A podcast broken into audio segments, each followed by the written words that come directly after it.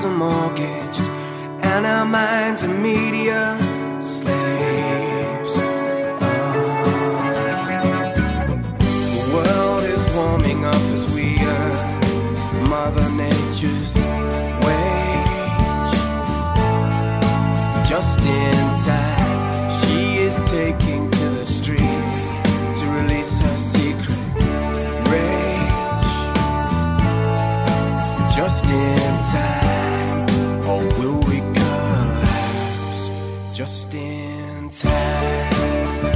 Welcome to the Convergence on Voice America. This is your series host, Dr. Kurt Johnson of the Interspiritual Network and Unity Earth.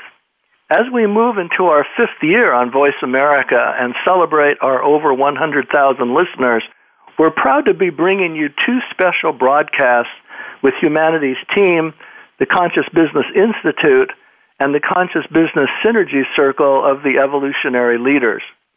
These two Voice America specials are entitled Conscious Business for a Flourishing World 1 and 2, and they are evergreen presentations from major business and thought leaders on the important topic of conscious business. These two Voice America specials accompany the first issue of our new magazine imprint, Conscious Business, which first issue is entitled also Conscious Business for a Flourishing World. Our magazines have some 200,000 readers, and we think Conscious Business will be a great addition. You can find all three of our magazines, Light on Light, The Convergence, and Conscious Business, at www.issuu.com slash light on light and at www.lightonlight.us. Again, all the issues are at www.issuu.com slash light on light. Or you can just Google Light on Light magazine, the Convergence magazine, and the Conscious Business magazine.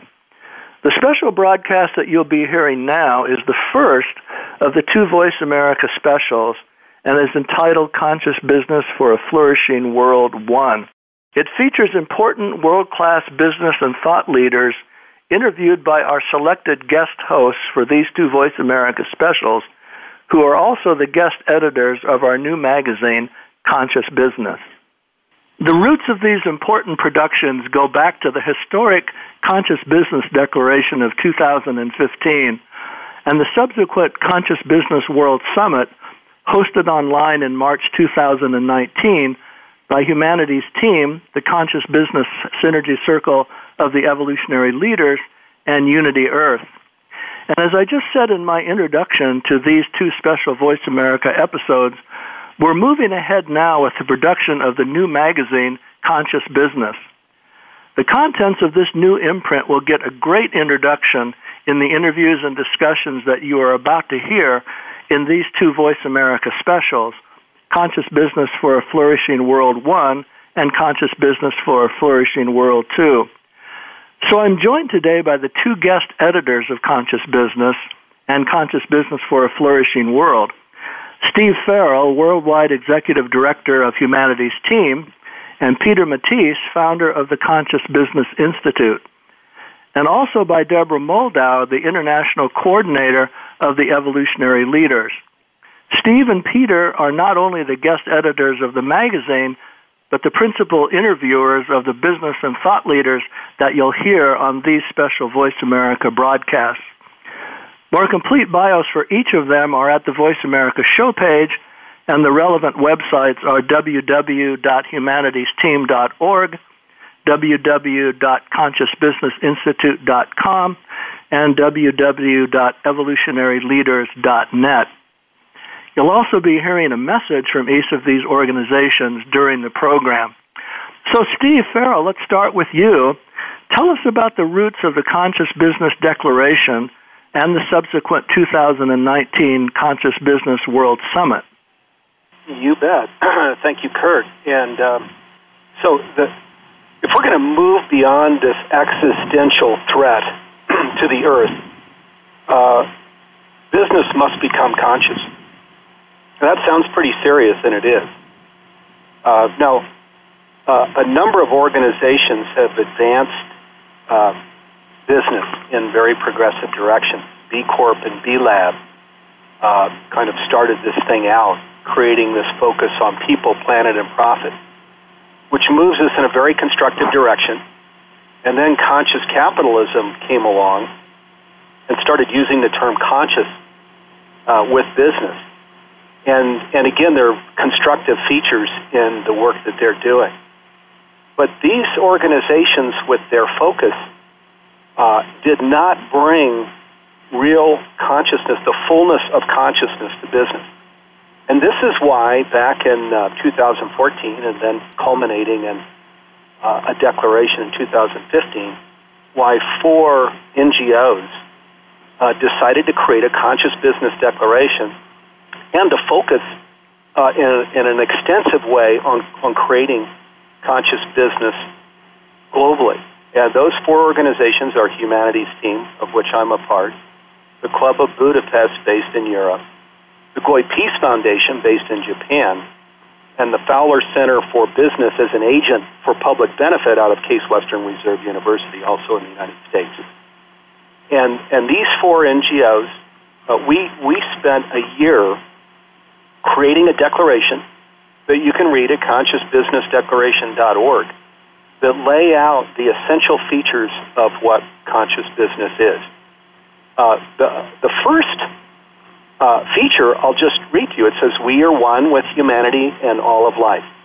Business and all institutions of the human community are integral parts of a single reality, interrelated, interconnected, and interdependent. So we're just staking out that businesses don't operate in silos.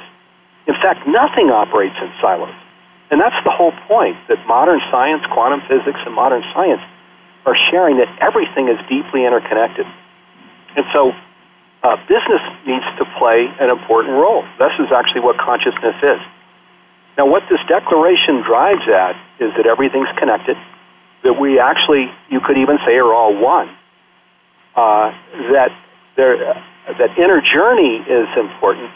And, and what inner journey is, is it's, it's this process of going within and creating being states that restore this rhythm, uh, this connection with the rhythm of life. Uh, because uh, in unconscious business, we, you know, we're just not in touch with the rhythm of life. So we can create GMOs and we can create certain kinds of animal farming and we can create media that's not serving life. Consciousness essentially is that which is life affirming, life sustaining, and life enhancing. It's about as simple as that. Consciousness equals life. So when we talk about conscious business, we're talking about nurturing life. Uh, so, so that's what uh, that's what this initiative is. And then the World Summit in March 2019 was a summit that brought together thought leaders from all over the world uh, that are are, uh, are doing important work here talking about their work as thought leaders or, in, or as, as business leaders where they're creating real conscious business, uh, where, uh, where, the, where, where it's really about more than like business talking points, where it's really more of a movement. Because I go back to where I started, that if we're going to move beyond the existential threat to the earth, business must become conscious. That's a very serious thing to share and there are a lot of people doing serious work to address this. Well, great, Steve. Thanks so much for really telling us about those deeper meanings of the Conscious Business Declaration and then the uh, Conscious Business World Summit. So, Peter, now you're one of the two guest editors for the special magazine issue, Conscious Business for a Flourishing World. So, can you tell us about the magazine and what you really hope to achieve by its production and by these two special broadcasts on Voice America. You know, who are the guests in the magazine and who are the guests that we've assembled for these two Voice America specials? Yeah, thanks, Kurt. I'm happy to do that. Uh, the intention for the magazine is really twofold. The first one is to uh, familiarize people with conscious business and its principles. Uh, that uh, the idea that there's really another, a better way to work and succeed, because many people just simply don't believe that that's the case. Um, and the second intention is to what I call bridge heaven and earth. The first uh, component, the heaven component, is really speak to the vision of what is possible if we would rethink business. Uh, if in our changing times, if we would reimagine what business could be, what could we create? What could we create as professionals working inside an organization, but also as business leaders, maybe owning or managing a company? And the second component of that is the earth component, which is to make it practical, to provide approaches and proven tool sets that individuals at all levels in an organization can consider if they would like to embrace conscious business principles. And then to include case studies and practical examples to, to under, underscore that. You see, um, what I find is that at this point in time, there are a lot of people speaking about the need to transform the way we work and conduct business. In this magazine, what we want to do is to not just speak about it, but to provide concrete steps and ideas to get there. Um, and lastly, the intention is because I founded the Conscious Business Institute in 2005, so I've been at this for more than 50, 15 years now. Um, I have seen many people jump into the conscious business ring and wanting to play, but it is still very, very fragmented. There are some people in Australia, in Sweden, in Italy, in the United States. So if we would like to make a difference as a collective, we need to pull together. We need to become a force in the world. And we hope that this magazine can help with that. Um, now, to your second questions to the guests, we've really split the magazine in three parts. The first part is to provide a vision and a framework for conscious business. What is possible, and uh, to provide maybe the philosophical for the philosophical framework behind conscious business. Um, the second part is then what are the elements if you want to build a conscious business? How do you build a conscious culture? How do you lead in a more conscious way? How do you do the self transformation and self reflection that's necessary if you want to become a conscious business professional? How do you build organizations where people really want to work? So there are certain frameworks, certain elements that are necessary that we need to become aware of if we want to bring it into an organization. And the last section, the third section, is to provide practice examples, personal experience where have individuals have gone through personal transformation towards conscious leadership. Case studies from businesses where we can learn about what really works if, if we go through conscious business programs, for example, and what doesn't. What are the pitfalls? What are the stumbling stones that we need to become aware of? So for all of these three um, sections, the vision section, the elements for business build, building conscious business, and the practical section, we have really amazing individuals that we've collected. Uh, for the first section, for example, we have Ken Wilber, who, as you may know, developed the integral theory and maybe the framework for building a better world, and with that also conscious businesses. So the philosophical framework behind conscious business, maybe. We have uh, Paul Polman, for example, the former CEO of Unilever, because he put conscious business principles to work and tells us in this interview how can it be done in a corporate environment. And then in the applied section, uh, where we, we take Ken's integral framework and make it practical for organizations so that anybody, uh, any CEO can take it and apply it to their leadership. And lastly, in the practice section, we have CEOs from companies that manage 70 people, for example, that have gone through conscious business journeys, have fallen into some traps, maybe, uh, but created organizations that are now working better than before, and they'll share their experience in a very tangible way.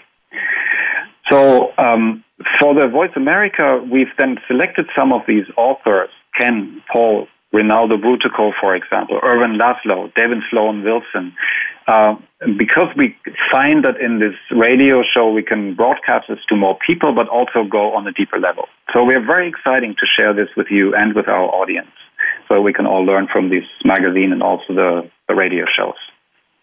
No, Peter, thanks. That's a great uh, rundown, and it's obvious that we're really in for an exciting ride in both the magazine and in these Voice America broadcasts. And uh, we're really pleased that we've been able to move from the Conscious Business Declaration of 2015 to the summit in 2019, and now on to actually creating this uh, whole new magazine itself, uh, Conscious Business, of which this will be the uh, you know the first issue.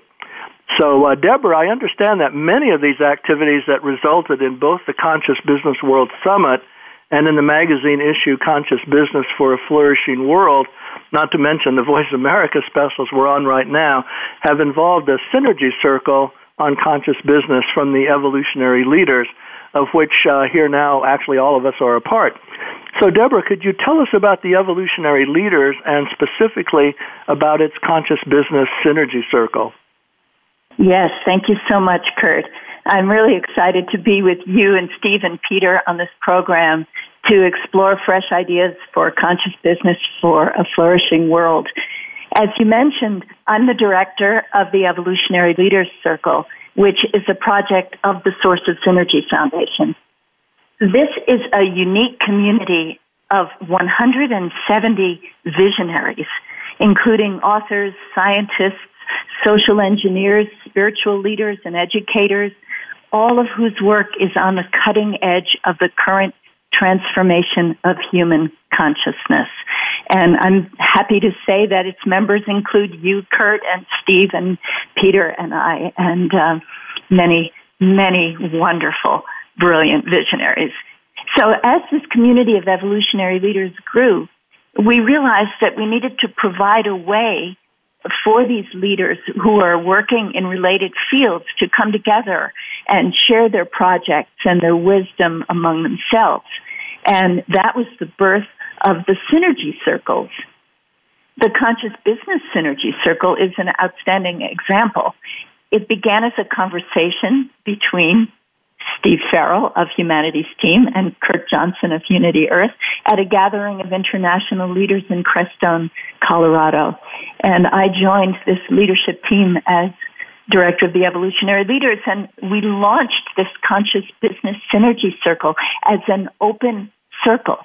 And that means that we invited both members of the Evolutionary Leaders Circle and also others who are passionate about business as a potentially powerful agent of change, like Peter Matthies of Conscious Business Institute. So there are currently 53 members in the Synergy Circle, and each one is playing a unique role in urging business toward new models of success based on the principles of higher consciousness and on the Conscious Business Declaration that Steve was describing. So the first project of the Conscious Business Synergy Circle was to plan a Conscious Business World Summit that was hosted by Humanity's Team with Unity Earth and the Evolutionary Leaders, and that took place uh, from March 7th to 9th in this year, 2019, and it featured fascinating explorations of various aspects of what it takes for business to put its heart before its head. And meanwhile, a special issue of the Convergence online magazine focused on conscious business came out in February, just in advance of the summit. And now we have a new magazine edition coming out, Conscious Business for a Flourishing World, as well as this Voice America special. So lots has been happening. So I'd like to say just a little bit more about the synergy circles of the of the evolutionary leaders community and their potential. So synergy circles are forming up across many passion areas as well as in various local uh, local areas. And our host, Kurt Johnson, is helping to organize a number of these as great opportunities for thought leaders and sacred and secular activists of all kinds to come together in many exciting initiatives and activities, some of which will be open to visionaries working in the same arena who are not in circle. And another way to participate with members of the evolutionary leaders community, as Kurt notes in his commentaries on the show as well, are the upcoming events across the Unity Earth Network for 2020, the Road to 2020 and the Caravans of Unity across America and Europe and elsewhere. So anyone who'd like to stay informed about all of these exciting opportunities, everyone out there who's at the edge of the current transformation of consciousness, is invited to visit, visit evolutionaryleaders.net and sign the call to conscious evolution. And then you'll receive our newsletter, The Edge, to keep you up to date. So now the uh, Conscious Business Synergy Circle is ready to pull our wisdom and our vision to advance the cause of business as the lever that can move the world. Thank you. Thanks so much, Steve Farrell, Peter Matthies, and Deborah Moldow, for that general introduction to the new magazine imprint, Conscious Business, its first issue, Conscious Business for a Flourishing World, and these two exciting Voice America specials, Conscious Business for a Flourishing World 1 and conscious business for a flourishing world, 2. We're excited to move right over to the interviews that Steve, Peter, and Deborah have highlighted for us. But before that, I have recently had the opportunity to spend some significant time with His Holiness the Dalai Lama at his residence in Dharamshala, India, with another important thought leader, Dr. David Sloan Wilson, who is significant to this entire discussion on business economics and world change, not only through his intimate work with Nobel Prize winner in economics, Dr. Elinor Ostrom, but also his own renowned work in cultural evolution through the Evolution Institute, Pro Social Magazine, Prosocial World, and the website Evonomics. At our gathering in India, His Holiness was outspoken, among other things, that two grave dangers that might well sink our species into extinction include climate change on the one hand, and then the prevalent toxic mindset so many of our global political and le- business leaders have that greed is good and that that can go on forever in our current reckless and blind rubric of business as usual. So I've asked Dr. Wilson to join us to make some general overview comments that can further set up the importance of the interviews that you're about to hear on these two Voice America specials and also see in the upcoming issues of the new magazine imprint Conscious Business. So, welcome, David. These were exciting and urgent discussions that we just had with His Holiness the Dalai Lama in India. So, can you tell us, just as an overview, about the urgency of this landscape regarding conscious business and what you see as the critical context that we must address now at a planetary level, especially as to the urgency of our getting our cultural evolution moving in a healthy and sustainable direction, and what figures in here regarding economics and conscious business? Okay, Kurt, thank you very much. And I'm really happy to have this opportunity to uh, talk with you again so soon after we spent time together in Dharamsala and to talk to this uh, particular group of conscious business um, business leaders, which can be a key uh, group. So let's just get started. I think uh, the urgent challenges of the world, there's a consensus on that. I would certainly agree with His Holiness. And it has much to do with the fact that uh, the, the main Buddhist theme of suffering and suffering caused by greed is, is where is where Buddhism uh, Buddhism uh, begins. All of our strivings um, as individuals and as businesses, we'll get there, um, so often leads to disruptions up the scale, uh, especially at the global scale. So, uh, and it's not just climate change; it's um, there's many other problems that are um, coming to rest at the global scale, and and more or less they're the cause of, of various forms of greed and striving at um, at lower lower uh, uh, scales. So. So um, it turns out that another body of information, we have Buddhism that makes that point over its 2,500 year history. Uh, and then we have evolutionary theory, which can be brought to bear on that topic during its nearly 160 year uh, um, history. And my opportunity to discuss these two bodies of thought with His Holiness was certainly a high point of my life. When we think about the place of conscious business, I think that's quite conflicted because, uh, especially in America, the, there's there's a whole uh, suite of attitudes surrounding business uh, and economics, which is very much in its own way like the center of the problem. If by business we mean um, uh, Milton Friedman's dictum that the only responsibility of a business is to maximize profits for its shareholders, um, so that this does provide a, a justification for greed is good. Um, and I want to say that this is actually a moral stance. Friedman was not a bad man. He had a particular set of beliefs that if businesses only attended to their business, then that's the way society would work best in the long run. Uh, those businesses would be led as if by an invisible hand to benefit the common good. So the greed is good narrative is a moral narrative. Uh, unfortunately, it just isn't true. In fact, it is profoundly not the case.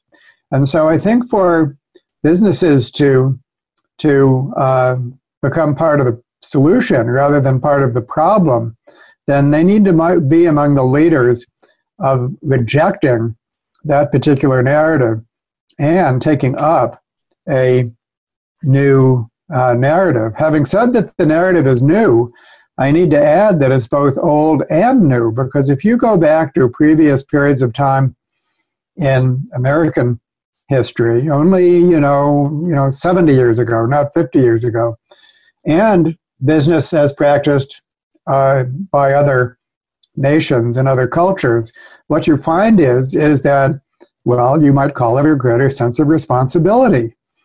That a business, like a person, would be responsible, would be compassionate, would be other oriented, uh, would do things for the benefit of all, and would be prepared to shoulder its bear the load and in the process of of doing it, would be a solid citizen in every way that we already understand and take for granted in groups of individuals that are cooperating well with each other. And so there is actually uh, a plan B, an, an, alternative way of thinking and, and behaving, which on the one hand is deeply familiar because it is the way social interactions typically take place at a small scale, but now can also be given a, an authoritative scientific justification uh, in the form of evolutionary theory, which I might add had its own greed is good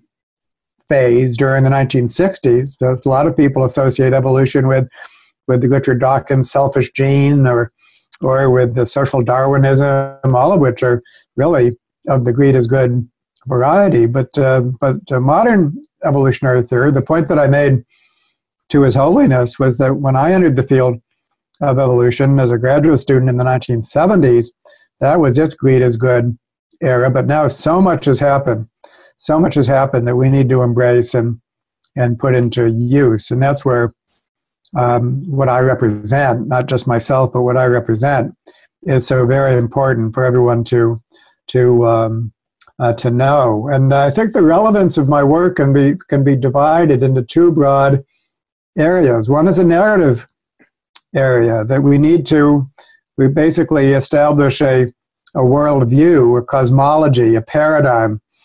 Um, you might even call it a religion that um, that um, can oppose the greed is good narrative. Uh, that's what evolution can do in a way that I think almost nothing else could do. A combination of evolutionary theory and, and complexity theory can provide the kind of explanatory framework that that uh, most people hunger for. That there's some way of thinking that can that can help us in almost any area of our of our lives. That's certainly part of the attraction of religion, and that for those of us who also value science and adhering to the facts of the world, the, the idea that there could be a a theory that could that could provide that kind of explanatory scope is um, is uh, a, a deeply important. And so, this view of life that's uh, the way Darwin ended the origin of species.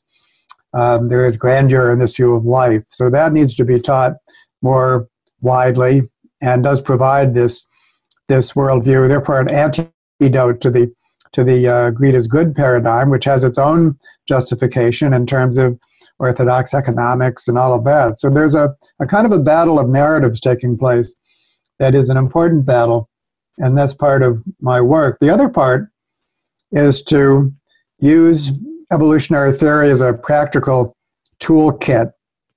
And I love the toolkit metaphor because a toolkit is something that a carpenter or a plumber brings to his job and and sizes up the job and pulls out the right tools, gets the job done, and then moves on to the next job. Is there a way that um, uh, that we could use evolutionary theory at that level also? And the answer to that is yes. Um, that's where the work of Elinor Ostrom comes in. I'm so lucky to have been uh, to uh, to work with such uh, amazing people, such as uh, His Holiness and Elinor Ostrom and Kurt Johnson and and uh, and uh, and um, and Ostrom won the Nobel Prize for uh, studying the famous tragedy of the commons. Uh, this is the tendency of groups attempting to manage common pool resources to um, overexploit the resource. I remember trying to take more than their share. And uh, economic wisdom held that this tragedy will always occur unless, unless um, uh, you uh, privatize the resource or, or impose top down regulation. And what Ostrom showed is that actually some common pool resource groups can manage their their resources on their own, can avoid the tragedy of the commons, but only if they if they uh, exhibit certain core design principles. Eight core design principles were like a recipe for success for this particular kind of group. And uh, Kurt, I need you to give me a time check to see as to how deep a dive I can take into the core design principles. Oh, we've got a good six or seven minutes left, David. No problem at all. Well, I'm going to keep my readers in suspense as to actually what these eight core design principles are. Um, they're easy enough to look them up on the um, our website, prosocial.world, or or um, uh, my writings. I think we can provide resources.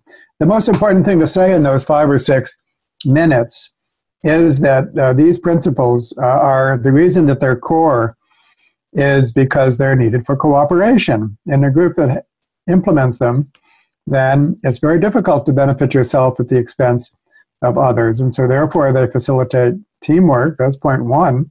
And point two, because of their generality, they are needed by all kinds of groups, uh, including business groups. And we've made a special study of this. So, what I can say, science tells us now we have quite a lot of proof that not only do businesses need these core principles as well as any other kind of groups, perhaps even more, because business environments are are um, highly um, highly competitive. Of course, members of business groups need to, uh, cooperate, uh, but also that on average, business groups fail to implement them more than other kinds of groups. And I think a large reason for that is because of this other narrative, which is making sense basically of practices which are in fact not useful um, useful practices.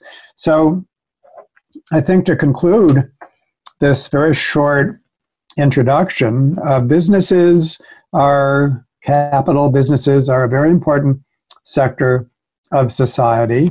I think one of the biases of American life is to think that businesses are like the most important and to inflate the importance of business as opposed to government or labor or the fact is is that businesses should always have a certain kind of humility in terms of the role that they play in life and, and to cooperate with other sectors of society.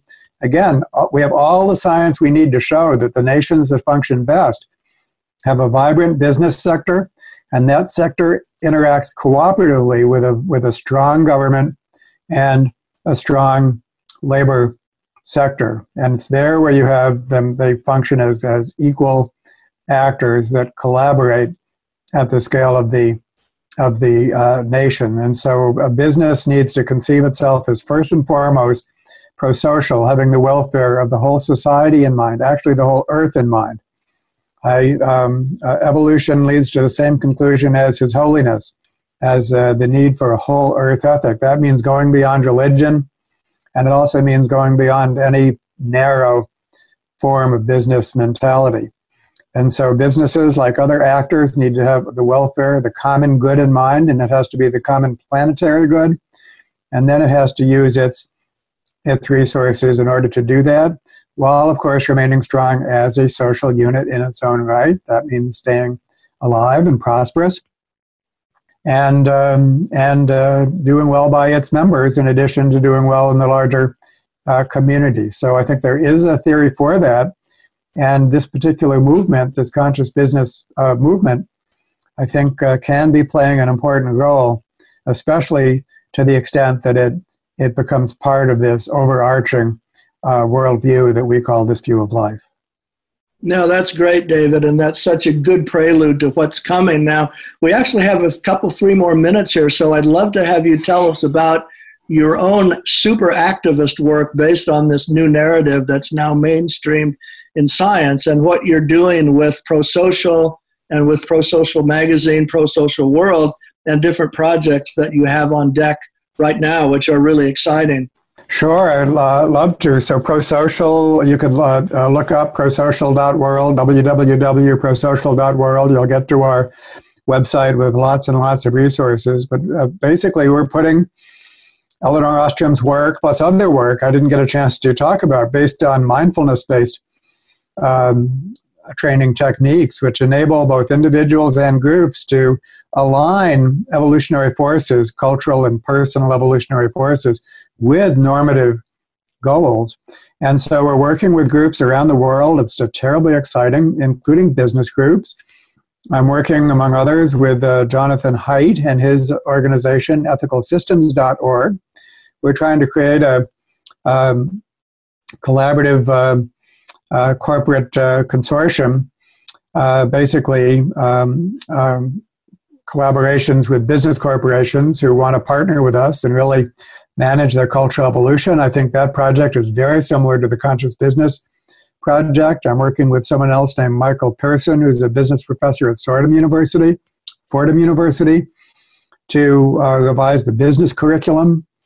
So uh, that's another important point to make is that uh, there's so many parallel efforts. It seems that uh, a lot of people are are more or less seeing the same light and, and driving towards the same goal, but often independently of each other, even without knowledge of each other. And so there's a real need not only to to establish these movements and to play a role in them, but also to join up with other movements.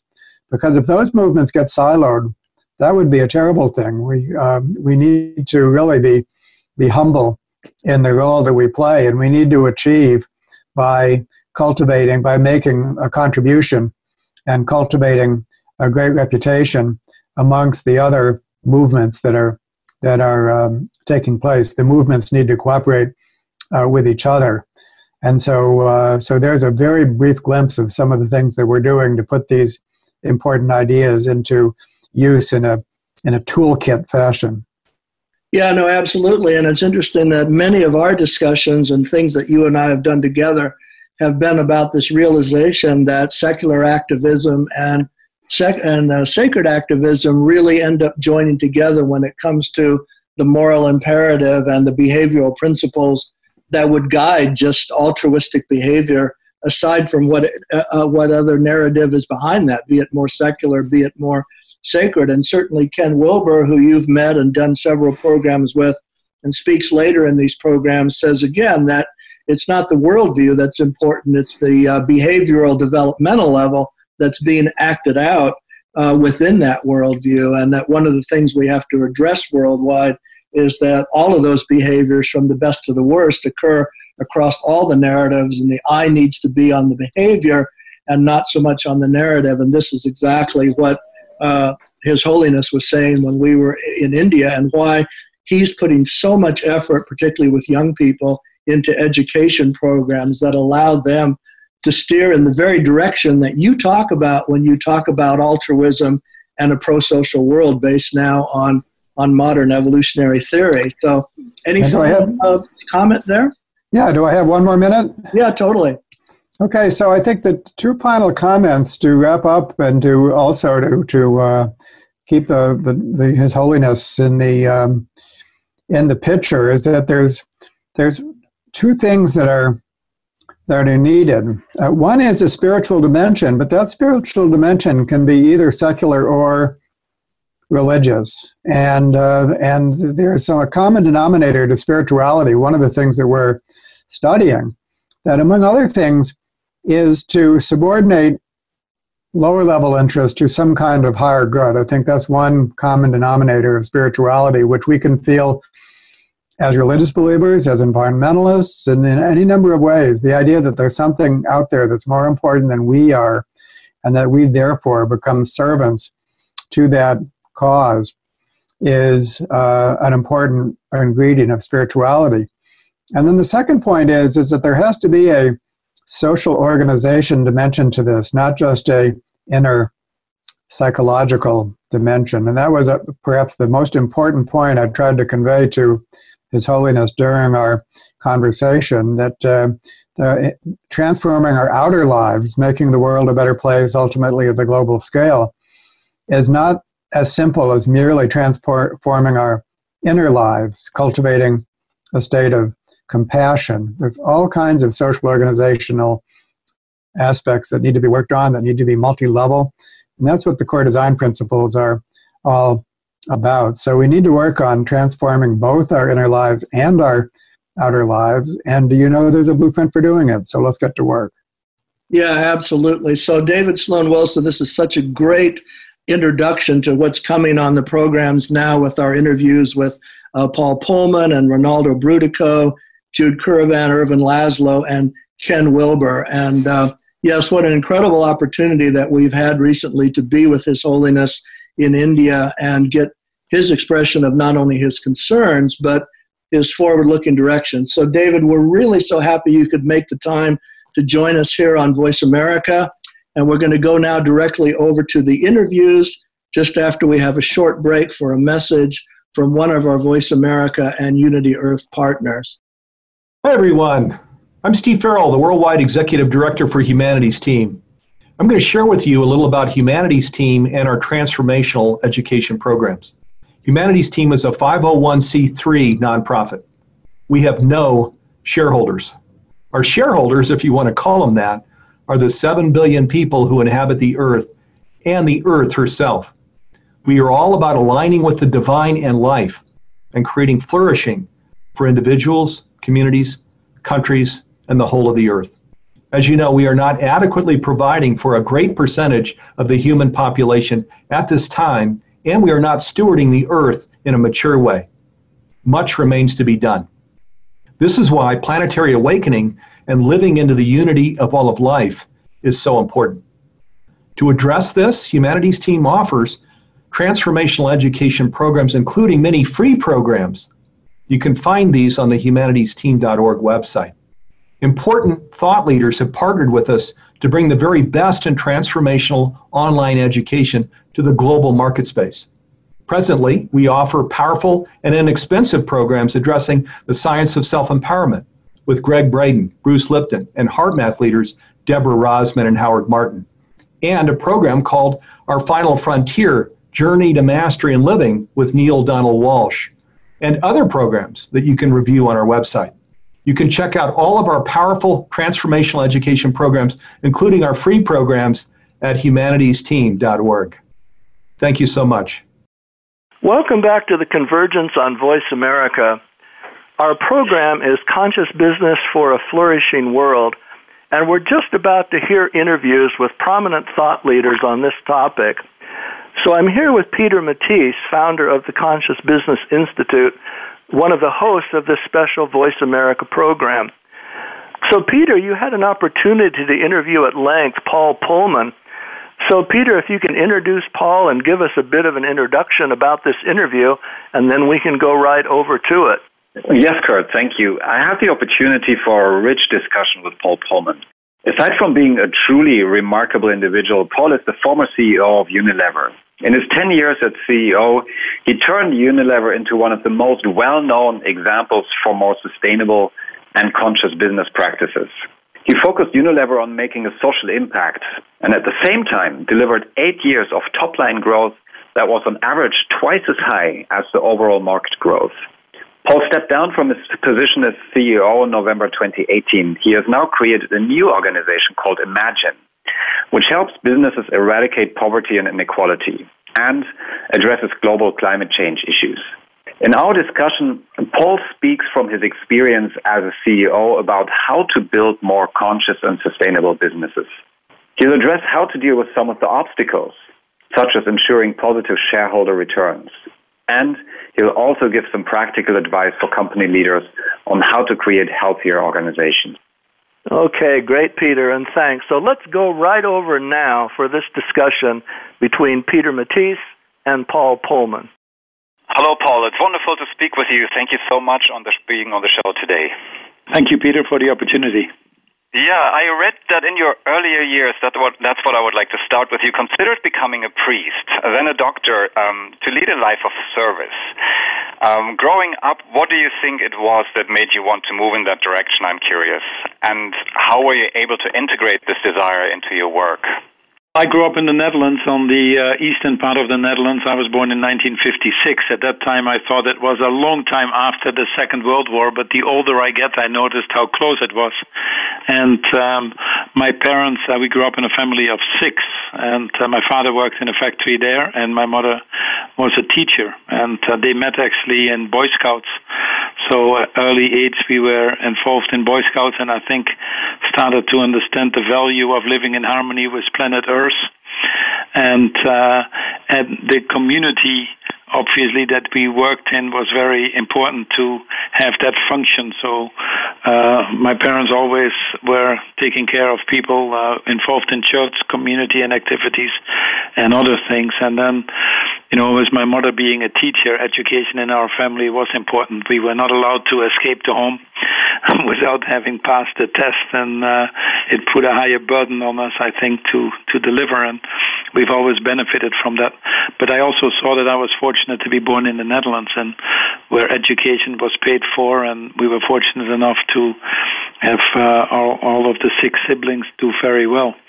So some of the principles that came out of that is, is hard to synthesize that, but I think what I definitely got from my parents is the uh, dignity and respect for everybody, and I strongly believe in the uh, equal opportunity or equity for everybody, having benefited from that myself, and then a certain level of compassion in terms of putting yourself to the service of others or trying to put yourself in the shoes of others. And I think these values have very much helped me as well in my uh, business career as I progressed. Yeah, thank you for giving us that context. Um, makes me think that's oftentimes in, in stark contrast of what we see of experience in the business world. We've all heard the phrase, it's not personal, it's just business, which seems to excuse many destructive behaviors that you see just to achieve a business result, to make some money. During the yeah. decades of your career, um, did you feel you had to place these personal values aside in order to go grow and become successful? Well, it's a good question because if you look uh, basically at the statistics, uh, and I'm not sure it's different for many countries, but you know, if you read that only 13% of the people are engaged at work, and that's a very sad statistic if you think at how much time we spend there. And at the same time, you see the mental stress and, and issues related to that going up. So there definitely is something. And um, I got a call uh, once from uh, Archbishop uh, Nichols, uh, the Roman Catholic bishop here, um, when I was in the UK, and he told me, uh, you know, we have a problem because too many people in my congregation feel that the values they live at home are not lived at work, and that causes an enormous amount of stress if those are not um, aligned. And uh, I've also always believed that in order to be successful in a company, you have a higher chance of being successful if your personal values are aligned with the company values. And by the way, in that way, if that is the case, you also strengthen the company values because at the end of the day, it's an amalgamation of the the people that are working there. If they are aligned, you don't have to wear a mask, and you know, obviously, don't have to feel unhappy, and you can develop yourself to your fullest potential.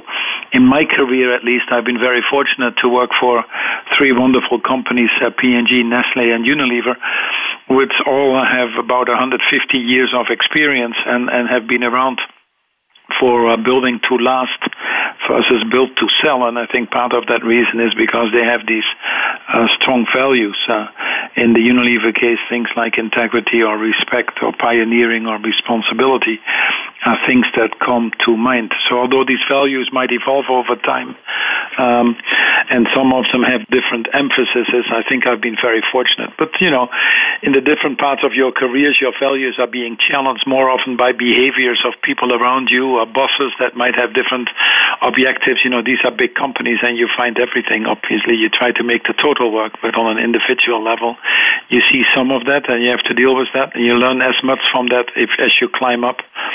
Uh, sometimes too much emphasis in some of these companies on against the shareholders that result in some dysfunctional behavior. In my opinion, have taught me things. And when I finally got to the opportunity of being the CEO of Unilever, it allowed me with a stronger conviction, if I may say, to take some of these learnings into account and, and hope to apply that in a company of this size and scale that I was fortunate enough to lead in the last 10 years.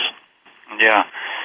Yeah, that's, I mean, it's so pressing because you mentioned the employee engagement studies. I just read uh, the Gallup, uh, the recent Gallup employee engagement study again, and engagement keeps being low. Burnout is on the yeah. raise. More than 40% of all the diseases yeah. are now caused by workplace stress. It says. So when you when you're in those kind of situations, maybe a man, a middle manager that gets pressure from the top, but also from the bottom to perform, yeah. uh, and then the request to be more humane, maybe in those critical situations where those values are at stake, and maybe your career as well with that. How how would you recommend to operate as a middle manager?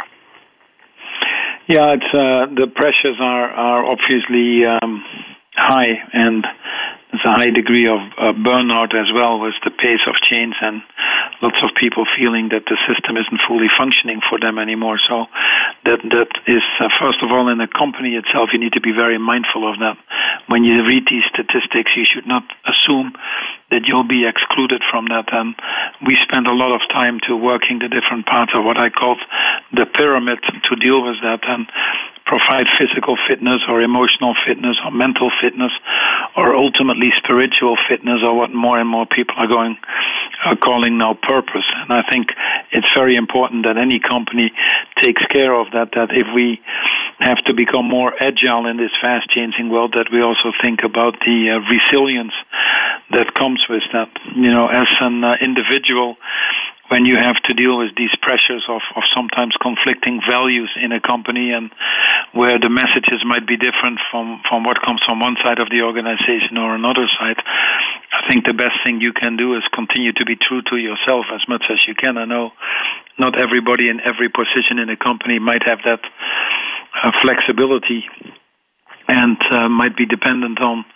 the uh, the, um, the, the the the the the salary or some of the other things that come with having a job. But broadly, we are people that can move around. Uh, employment is tight even in the U.S. right now, and if you feel that your values are not being lived in the company, I think you'll have to call that out in a constructive way, and uh, and if no action is taken, or if if that is an accepted measure, I think you'll have to move somewhere else. We've seen clearly between industries that people are moving, where some industries are far more attractive than others.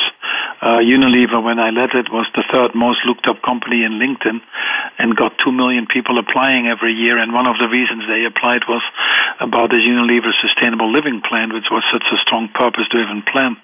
And if you can make that come alive life in a company, that's an enormous amount of energy. Not only was our employer brand very strong or is very strong, but the engagement scores are always in the top of the top tercile. But if you deal with these pressures, and depending where you're on in the organization, I think don't eat it up uh, by yourself and don't keep them inside of you, but uh, in in mechanisms like mentoring or or um, coaching, uh, and and hopefully opportunities to communicate. Uh, you have to flush that out before it eats you up. I know it's not easy in in to do that, and many companies might not have the culture that allows you to do that. But then it's probably time to look at alternatives for yourself. You only have one precious life, and you want to spend your time well. That's always a you good know. point. Yeah. Um. I'm I'm curious in building cultures. When we speak to organizations and ask them how do you actually build a culture, most of them just shrug their shoulders and they say, "Well, you, you walk it. There doesn't seem to be a structured approach for building a culture." Um, so, when you were the CEO of an organization, um, how what what made Unilever so successful in attracting people and, and improving employee engagement? What was it? Was it the purpose? Was it the culture? And how did you build that in an environment that's just really challenging at times? Yeah. Yeah, it is a challenging environment. The last 10 years have not been that easy. But when I came to Unilever, I had the added uh, challenge that I was the first CEO coming in from the outside and having worked for some perceived competitors, that probably wasn't easy. So I understood that the onus of being respected was on me. So I spent a lot of time thinking about the company and, and what made this company a great company before making the changes that we definitely had to make. Uh, the company was under pressure. Uh, bottom, top and bottom line were going down uh, over several years, and frankly, uh, it was in desperate need to grow again and, and become more uh, profitable, more long term focused.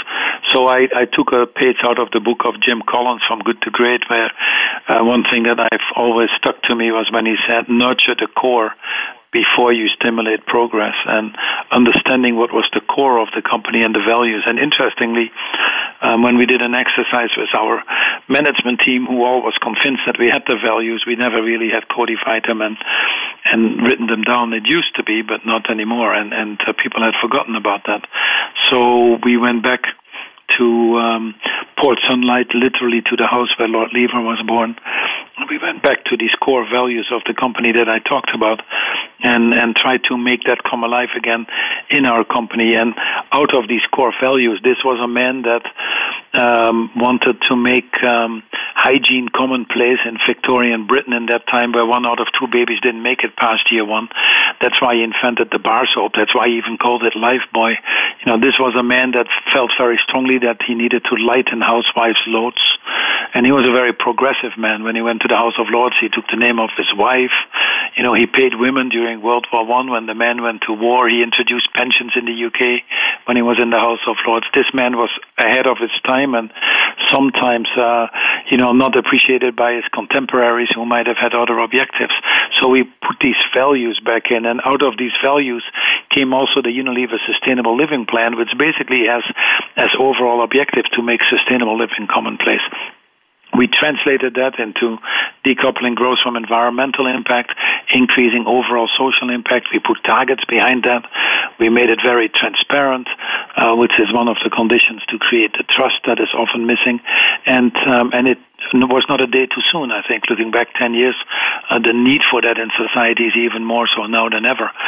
Benefit from the need in society, steadily enough, in addressing some of these issues of planetary boundaries or taking care of multiple stakeholders or more inclusive business models, and a millennial generation that has come up being a little bit more purpose driven. And I think these two made it that we became very quickly employer brands uh, in most of the countries that we operated and, and an attraction obviously for young people applying, and it has served as well because at the end of the day, it's that human capital that makes the difference.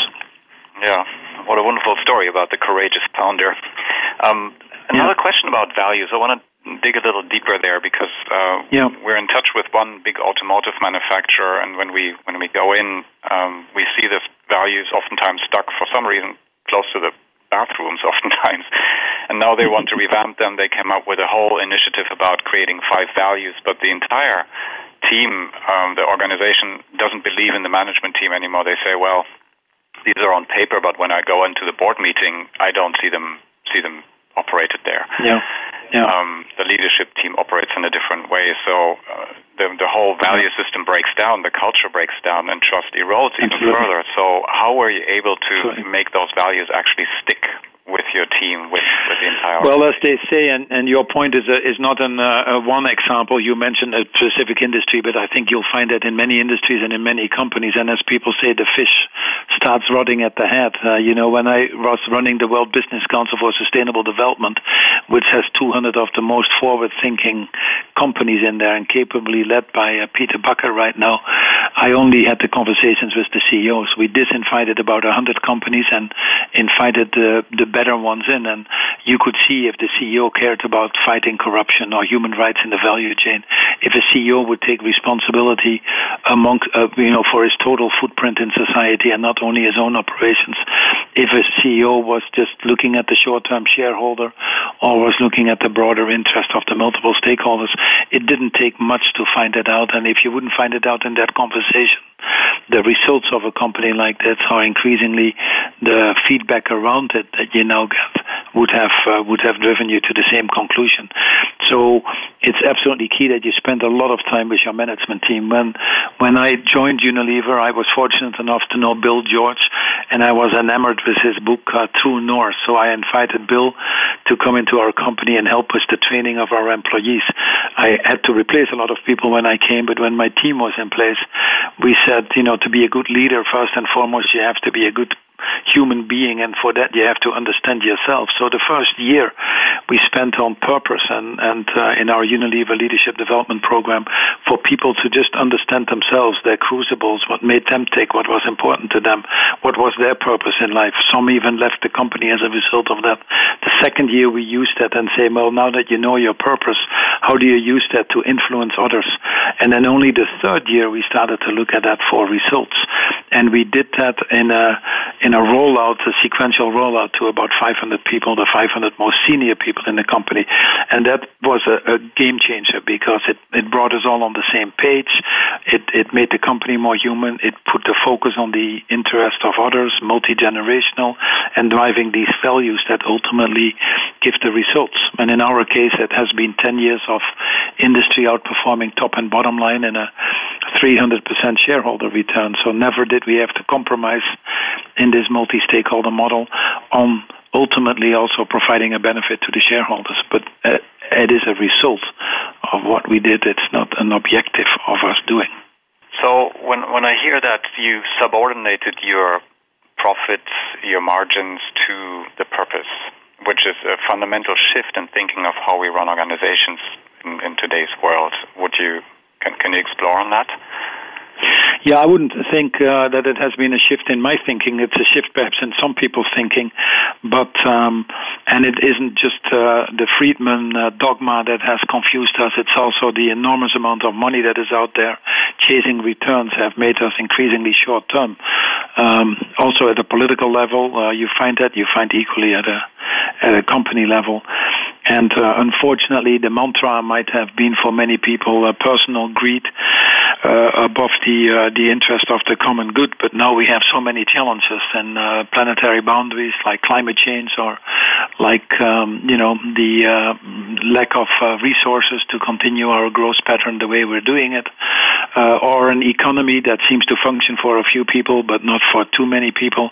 That these challenges also affect businesses. You know, business cannot succeed in societies that fail, and nor do I believe that, frankly, that businesses can be bystanders in a system that gives them space uh, and reason to operate in the first place. So business needs to become an active part of society, and increasingly you see around you that um, businesses that are behaving irresponsibly you know, are actually ultimately paying the price for that themselves as well. If you believe in a long-term business model, you automatically lead you to a more socially and, and, and environmentally responsible business model. In the U.S. alone, if I made take some statistics, when I was born, the average lifetime of a company was about 65 years. That has dropped down to 17 years. The number of publicly traded companies in the last 30 years has halved. So we're running these companies into the ground, and that's not a good thing. So we have to bring back the real reason why these companies are there, and ultimately that is hopefully not only for the shareholders, but to make a positive impact on society. And I would argue if that positive impact isn't there, these companies don't have a reason for being. And frankly, the companies that understand that and take human and social and environmental capital into account uh, are increasingly doing better as well in their own long-term performance. Wonderful. I would like to touch on the Business Roundtable announcement, a group of composed of the Americans' leading CEOs, uh, which have just stated a couple of months ago that companies aren't just responsible to shareholders, but to multiple stakeholders, including their employees, partners, and their communities. This is a profound statement which essentially puts Friedman's school of thought that business's main responsibility is to their shareholders to rest. What is your take on this announcement, and what do you think is a fundamental change on the ground that companies must make to turn this into a reality? Well, overall, I'm in the camp, obviously, that uh, looks at these announcements as positive. It is actually where the uh, roundtable was well before the whole Friedman dogma became a, uh, a sort of a guiding rod for many of these companies, unfortunately, and and frankly not to the benefit of uh, society ultimately, as we have seen. Um, and and this statement uh, has created the right discussions again in the U.S. where they need to be, and I'm happy about that. Uh, the underlying driver of an increasingly shorter-term focused financial market uh, needs to be addressed. Otherwise, the uh, CEOs will not have the space to deal with the demands of the multiple stakeholders because you cannot do that with this myopic focus on quarterly profits. So we do need to provide some other incentives around there to move some of these boundaries to get to the right behavior, but overall it's positive. And the reason for that actually is the pressure from society as well. It's now overwhelmingly clear that companies that are having a more diverse workforce, be it gender or racial diversity, uh, perform better, and the data are overwhelming. Uh, companies that uh, internalize the uh, climate uh, issues and um, and reduce carbon uh, are now performing better than others, not surprisingly. And we've seen them do better and, and be better prepared for the future.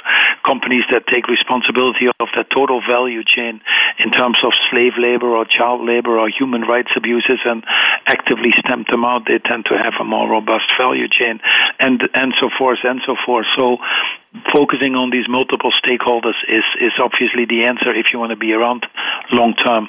There is a, an organizational structure in the U.S. which is called the Benefit Corporation, which I believe is now in 32 states in the U.S. and over 3,000 companies have signed up to that in 64 countries. And Unilever has been very fortunate to have companies like Sundial or Seventh Generation or uh, Ben and Jerry's be part of the uh, B Corp movement, and they obviously go further already. They really put the uh, shareholders as, as an outcome and, and not as an objective. Uh, the BRC statement still has them on the same line. So I think there's a little bit more to do to move companies also in the U.S. from what you might call now the corporate social responsibility states to uh, responsible social corporations. So just move CSR to RSC, and it's a big difference. And uh, in the UK, we started a, a movement which was called, uh, which is called Blueprint for Better Business business, where we really have uh, a few principles uh, what it takes for a company to put purpose back in the center and move your business model to the long term, what it means to be a good corporate citizen or a guardian for future generations. So, coming to this statement that you now have uh, from these companies, these 181 companies, now we need to put the meat around the bone, and I think a lot of people will be looking at the actions, uh, not at the words. And I've written to those companies and asked them, are you signing up for the one and a half degrees global warming and be net zero in carbon emission by 2050? That's the only way we can save humanity uh, and, and obviously a lot of other species. Are you willing to sign up to the Ruggie framework of human rights or the 10 principles that the UN Global Compact has laid out? And it's only in those concrete actions that you can now do at scale to move hopefully for it to a more sustainable and equitable society for all that we can judge if these statements that have been made are uh, are successful. Yeah, um, that's that's wonderful. When we work with organization, there there is it seems like there's a point where we're there are just two beasts in our heart, I would say. Uh, when I speak with leaders, oftentimes they say, or most of them actually say, yes, we want to be more sustainable. Yes, we want to be more purpose driven. Yes, we want to have an engaged workforce. I care about people.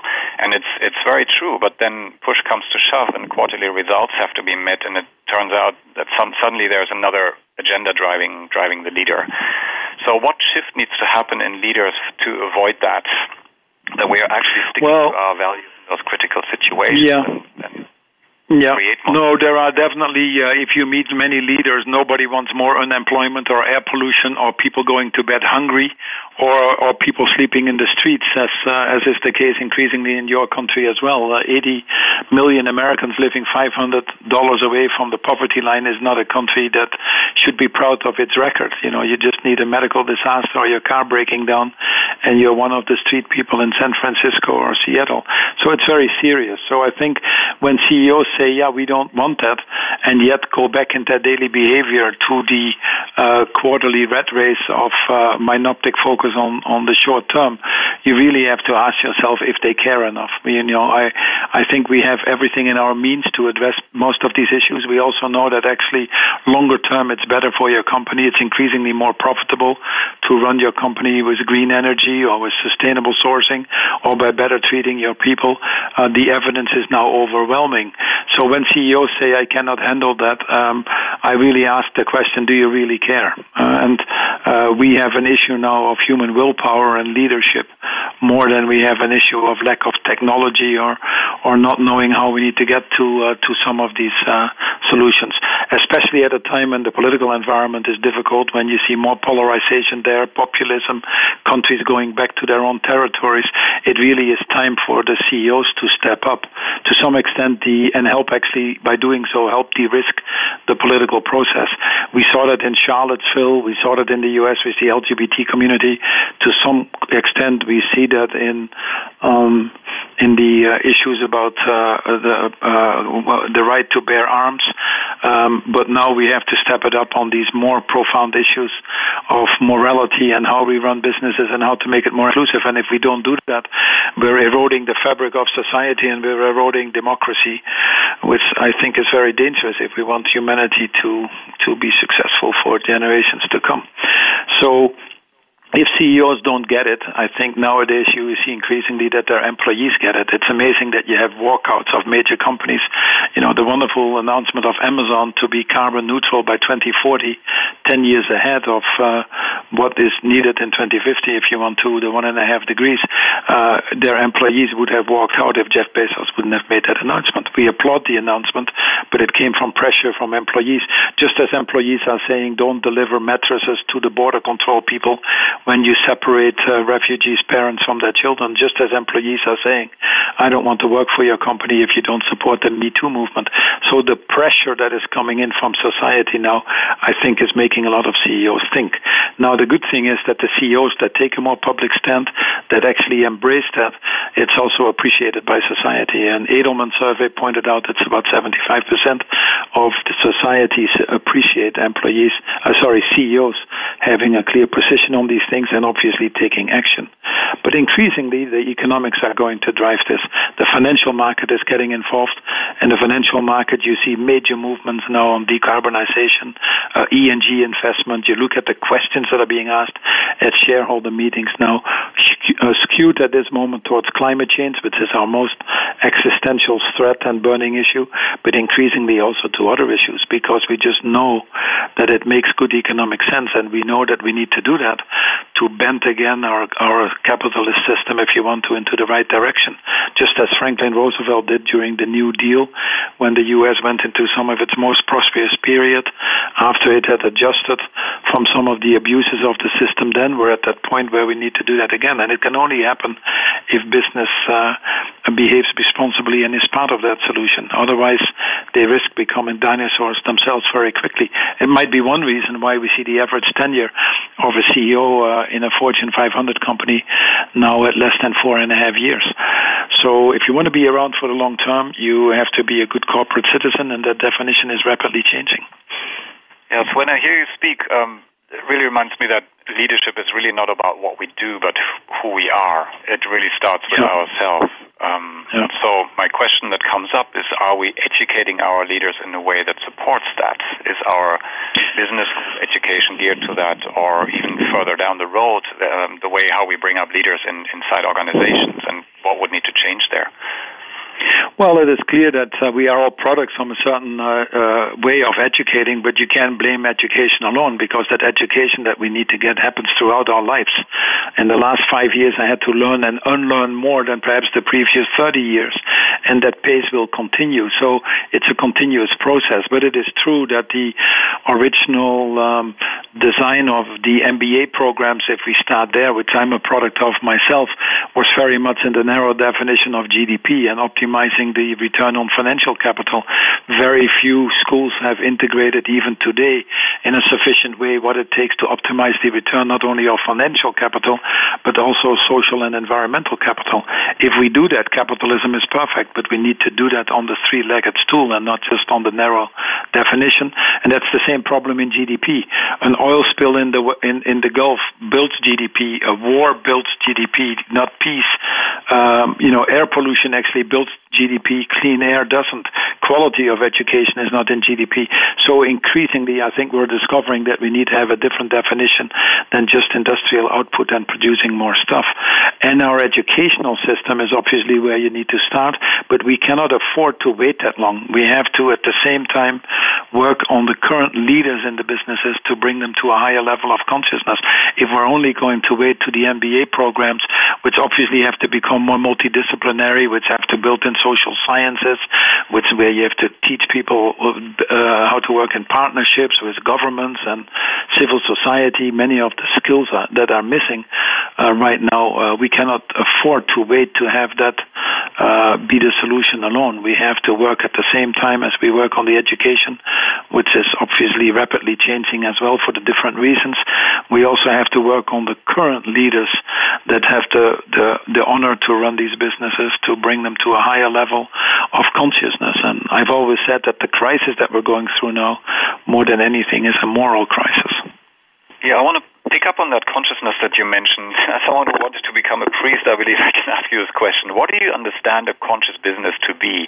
And what impact uh, could you see conscious business practices have on organizations and the importance of consciousness that you mentioned? Oh, that's a long question. I'll try to see give it a short answer, but it's an important question. You know, it's a, a conscious business. It's probably a business that um, is uh, long term, focused on the multiple stakeholders. Um, a business that uh, ultimately thinks of it uh, being a net co- positive contributor to society. I think we're already in many of the issues such as planetary boundaries and um, climate change being again the major one that I want to point out, or uh, income inequality we're at a point now that being less bad is not good enough anymore. Companies have to move from, uh, you know, to a higher level of consciousness, and one of that these one of the steps they have to take is to ensure that their business models actually have a, a positive footprint, and that many have not figured out yet. So companies that um, run for the longer term, that operate with a higher level of awareness of what is going on, self-awareness, awareness of purpose, that are proactive in building these needed relationships to drive not only financial change but also social and environmental change. Are the businesses that increasingly you know will be the ones that will succeed? And and you see already this this bifurcation happening quite rapidly in every market that we look at between these more responsible or conscious businesses as you call it and the ones that refuse to play that broader responsibility. So as, as you know, you're a figurehead for more conscious and sustainable business practices. If you would mm-hmm. give an advice for leaders who are looking to take their company on a similar path, what would you recommend them to start going at? Well, there are many many others that have the same um, level of consciousness, and many examples where leaders are doing it. We're not short of um, leaders, but first and foremost, we need to get that moral uh, level higher in ourselves. What is our purpose? Do we care? What is our compass? Uh, if you, as a as a person, don't believe in that, uh, you don't believe in, in climate change, or you don't believe in planetary boundaries and, and all the other things, you don't believe in, in equality, then you obviously uh, have to deal with your own challenges. So it starts with yourself and uh, your awareness should then uh, also translate into engagement. You know, we've created these islands of prosperity in the oceans of poverty, and all we do is building bigger walls around ourselves and, and not being able to engage with what the real issues are in society is obviously uh, a challenge, and that's the first step you need to overcome. Then the second thing, uh, once you have that higher moral compass, I think a lot of pieces will fall in place. There are a lot of trade organizations now. There's a lot of evidence that uh, a lot of suggestions on how do you integrate uh, purpose into your businesses, how do you build more sustainable business models. First of all, in your own business under your control, but then into your value chain, and then even further on, how do you uh, make it more transformative by working with uh, industry associations, and there are good examples of that, or how to be more of an advocate of things you believe in. It's hard work, and it probably requires a little bit more than just running your company, but it all depends indeed on how much you believe in in being part of a solution or continuing to being part of a problem. So. Um, I think that's that's where it comes. The second part, if you don't want to go into this moral journey and you think it's a little bit fluffy and and not tangible and you don't believe in that, then I would just simply say that currently the uh, economics more and more are overwhelmingly in favor of moving to a more responsible business model. People that have moved to green energy in the U.S. have cheaper energy now. The cost of solar has come down 65%. We haven't really opened coal mines. We have closed more coal mines under this administration, despite their efforts to not have that happen, than in any other period of time. Uh, and that's just on energy. There are three quarters of the world now that uh, uh, you know uh, green energy is cheaper than coal, and that's a good thing. Uh, and the same thing uh, we find out in more diverse organizations; they perform better. The same thing we find out in organizations that look at sustainable sourcing, where it's increasingly supply chains are being disrupted by climate change and and other disruptions that we have, um, uh, internalizing that and, and uh, building that into your businesses and business strategies just makes enormous economic sense. In fact, many of the issues that have not been addressed and that we deal with now, the issues of food security or climate change or poverty, uh, actually result in costs to all of us that are higher than what we would need to spend to avoid these issues in the first place. And that is a very attractive proposition because it gets right away into the long-term viability and profitability of companies. So there's not only a moral reason we talked about, but there's also an increasingly stronger um, economic reason. We created a commission called Business and Sustainable Development Commission to just look at integrating the sustainable development uh, goals that were signed by 193 countries in September 2015 at the UN, integrating those into the businesses and uh, just looking at four areas mobility, cities, health and well being, and the energy sector. And, and we found an opportunity of $12 trillion and 65 million job creations at a time that we need it most. So smart companies understand that, and even in your country, increasingly, you see them moving in the right direction for that reason. Yeah, so there's a huge opportunity out there for organizations to step up and take the lead, it seems. Um, Absolutely. I think what is happening now is that. Uh, mm-hmm. Yeah. No, I think I wanted to uh, build on that. What you're saying, I think most people are are well aware of uh, what needs to be done and the direction they're moving in is fine. But what we now need to focus on is the speed and scale. We're just not simply not moving fast enough.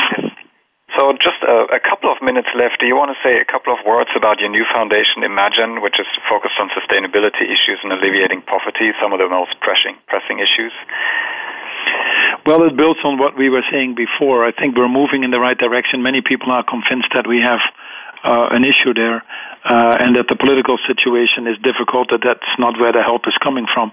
So we are um, looking really at how can we drive transformative change by working on the system. Any change that is currently happening in the system is linear, whilst what we need with the sense of urgency is an exponential change. So um, Imagine focuses on industry sectors like fashion, or like tourism and travel or like food, uh, identify some of the hero CEOs in the discussions we've had, make them make them even more hero and drive them to higher individual performances, make their companies better, and then create a collective, get 30% of the value chain in the room uh, at a CEO level and try to drive the tipping points. When 30% is in the room, we see that civil society wants to cooperate, governments want to put the right frameworks in place and work. We see other industries wanting to be part of these initiatives and moving more and more things to pre competitive levels also is increasingly more profitable for the industry as a total. So we save humanity, we make it a more inclusive growth for generations to come, and we make these companies more successful and give them a license to operate, and that's where Imagine is focused on. And we're seeing tremendous results already in the uh, areas that we're involved in. Main focus climate change and inequality, and all around implementation of the Sustainable Development Goals. Yeah, wonderful. So keep keep your eyes out for Imagine, um, Paul's new organization. Thank you for doing what you do, Paul Polman, and thank you for being on the show. Thank you for the opportunity. Enjoyed it, and hope to see you soon again. Hi, my name is Peter Matthies, and I'm the founder of the Conscious Business Institute. I created the Institute in 2005 because I saw that our world would be faced with fundamental changes and that our existing ways to conduct business were not designed to meet these challenges ahead of us. To succeed in the future, we don't need new processes or tools. We need a new consciousness, a new thinking for the way we conduct business. Our world is at a crossroads. Most of us can feel the impact in our daily lives. Go through the corridors of your organization and ask yourself Are your people managing a healthy workload or are they getting burnt out? Are they fulfilled and engaged? And are they feeling a sense of belonging? And does your company have a culture that's able to attract the best talent? As the former CEO of IBM, Lou Gerstner, said, culture isn't just one aspect of the game, it is the game. At the Conscious Business Institute, we've created a measurable, proven, and truly scalable system for building more inspiring organizations. Our programs have helped companies from one to over 100,000 people on five continents to improve the way they operate and perform. Whether you're looking for a systematic approach to improve your culture and leadership, or need to solve a specific issue in your team, whether you want to reach every employee in your organization or are just looking for powerful one on one coaching, get in touch with us at consciousbusinessinstitute.com to understand how we can support you. Let us help you turn your company into a poster child organization, a place where people feel they belong, where they're willing to give their best, and together create amazing things. Let's come together to create a better way to work and live. Welcome back to the Convergence on VoiceAmerica. Our program is Conscious Business for a Flourishing World, and we're sharing interviews with prominent thought leaders on this topic. So I'm here with Peter Matthies, founder of the Conscious Business Institute, one of the hosts of this special VoiceAmerica program. So, Peter, you had an opportunity to interview at length Rinaldo Brutoco. So, Peter, introduce Rinaldo and give us a bit of an introduction about this interview, and then we can go right over to it. Yes, I had the opportunity for a rich discussion with Rinaldo Brutoco. Rinaldo is one of these individuals I always revert back to when I try to understand what's happening in the world. Whether I want to understand the financial markets, the political landscape, or climate change, he's one of the few individuals I've met who got both the knowledge and the strategic brain to explain what's really happening. Rinaldo has founded several companies and served on the board of New York Stock Exchange companies for more than 20 years. He founded the World Business Academy in 1987 and therefore has been helping transform business for over 30 years now. In our discussion, Rinaldo will speak about the impact of the Business Roundtable announcement from July this year, where this powerful group of over 170 corporate leaders broke with the Friedman paradigm that business's main responsibility is to satisfy shareholder return. We'll discuss climate change issues and what today's leaders can do to create more flourishing businesses. Great, Peter. That sounds like a great interview. So let's go over right now to this discussion between Peter Matthies and Rinaldo Brutoco. Rinaldo, wonderful to have you on the show. Thank you so much for making the time today. Oh, Peter, no, it's wonderful. Thank you for inviting me. It's uh, I'm a big fan of your work, as you know, so it's great to be on the show. Yeah, thank you so much. I just want to dive right in. You are one of the first people in the conscious business world. As a founder of the World Business Academy, you've been involved in shifting the consciousness of business leaders for more than 30 years now, I believe.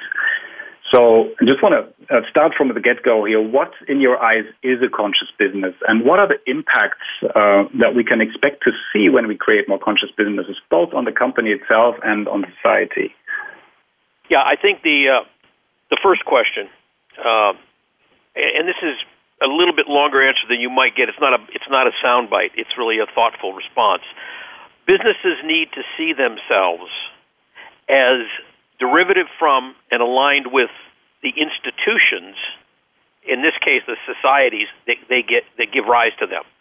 In other words, a business needs to see itself in in the context of the community from which it arose. So if that community is the United States of America, it needs to see itself as arising from that community. If the community is California, mm-hmm. seeing itself arising from that community, and to recognize that the community gets larger as the business expands till eventually it's global. Mm-hmm. If it keeps expanding, not just business. It, it, and the reason that's so important, Peter, is because people have perpetrated a, one of the great lies, which is business and society are separate. Therefore, what goes on in business has nothing to do with society and vice versa. So you can have a perfectly functioning, great economy, even if the society is a mess, and vice versa. And yeah. that's not true. And, and you see that theory playing mm-hmm. out right now in the present day where a lot of people on Wall Street are whistling past the graveyard saying it doesn't matter how messed up the politics in America are, we'll keep, still keep making money, share prices will still keep going up. And what I always like to say to people to bring this home vividly is if you think you can do business in any environment, try selling anything in Syria.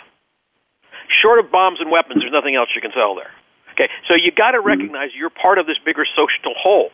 And if you see yourself that way, then you're going to be more conscious about the role you play in it. Now, to the second part of your question, what would happen if uh, leaders created these conscious businesses is I believe that business individually and collectively will boom. And we've put a lot of time and energy into proving that at the Academy. So it's no longer just my theory, it's something I can point to with numbers and say, see, that proves it. Look what Just Capital did. We, there's no question those values are actually what drives every single stakeholder to a higher return. Yeah, thank you so much for, for diving deeper here. You're speaking about really connection, not being independent and just operating as a as an independent entity, but being connected to the environment, connected to the society that we that we're working in. So this brings us right to the business roundtable announcement. For those of you who are not familiar with the Business Roundtable, it's a group composed of America's leading CEOs, which a few months ago stated publicly that companies aren't just responsible to shareholders, but to multiple stakeholders, employees, partners, their communities, the environment, etc. A profound statement which essentially puts Friedman's school of thought that business's main responsibility is to their shareholders to rest.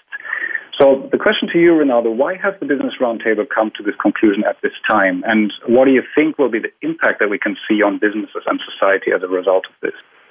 Yeah, well, first of all, uh, this really started with a, with, with a great deal of strum and Drang back in 1970 when Milton Friedman basically said, you know, the business of business is business, if you will, uh, and the only way mm-hmm. to conduct business appropriately, the only goal of business is share owner return.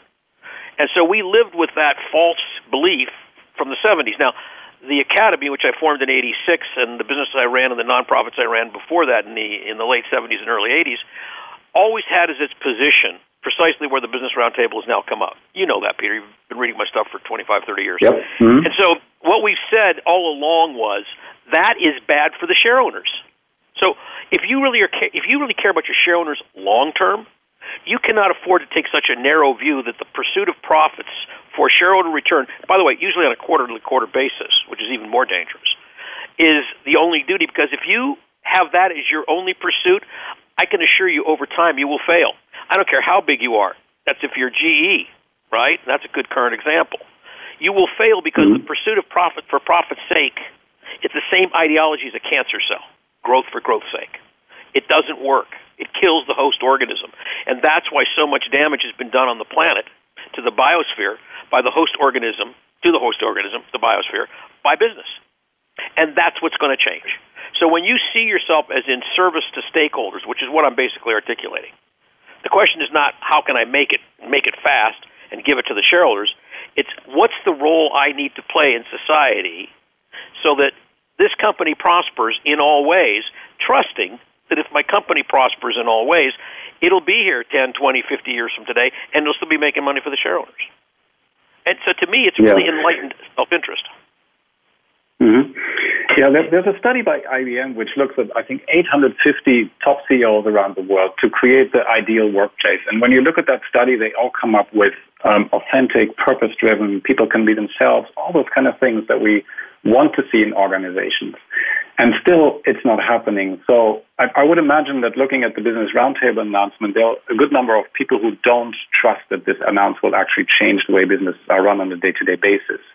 So why why can we trust this roundtable announcement? And on the flip side, why might we not trust it? Okay, first of all, before we have to trust it, you know that old adage: you can make it you can fake it till you make it. Mm-hmm. If the business roundtable articulates the standard that they have, which is that they will serve all stakeholders equally, including employees, customers, vendors, stake share owners, of course, and the communities in which they operate. That's what we've always said is the best way to run any business and every business. Now, if you mm-hmm. have come to realize that that is the quote current wisdom you need to articulate, whether you believe it or not, the very fact you articulate it creates that standard. So that's number one. So even if the 182 CEOs that signed that Business Roundtable statement, even if they didn't believe it when they signed it, the truth is they felt forced to have to sign it because that is the way you have to articulate the role of business. Now, once you start articulating that as business's role, you can begin to design criteria by which that will be evaluated.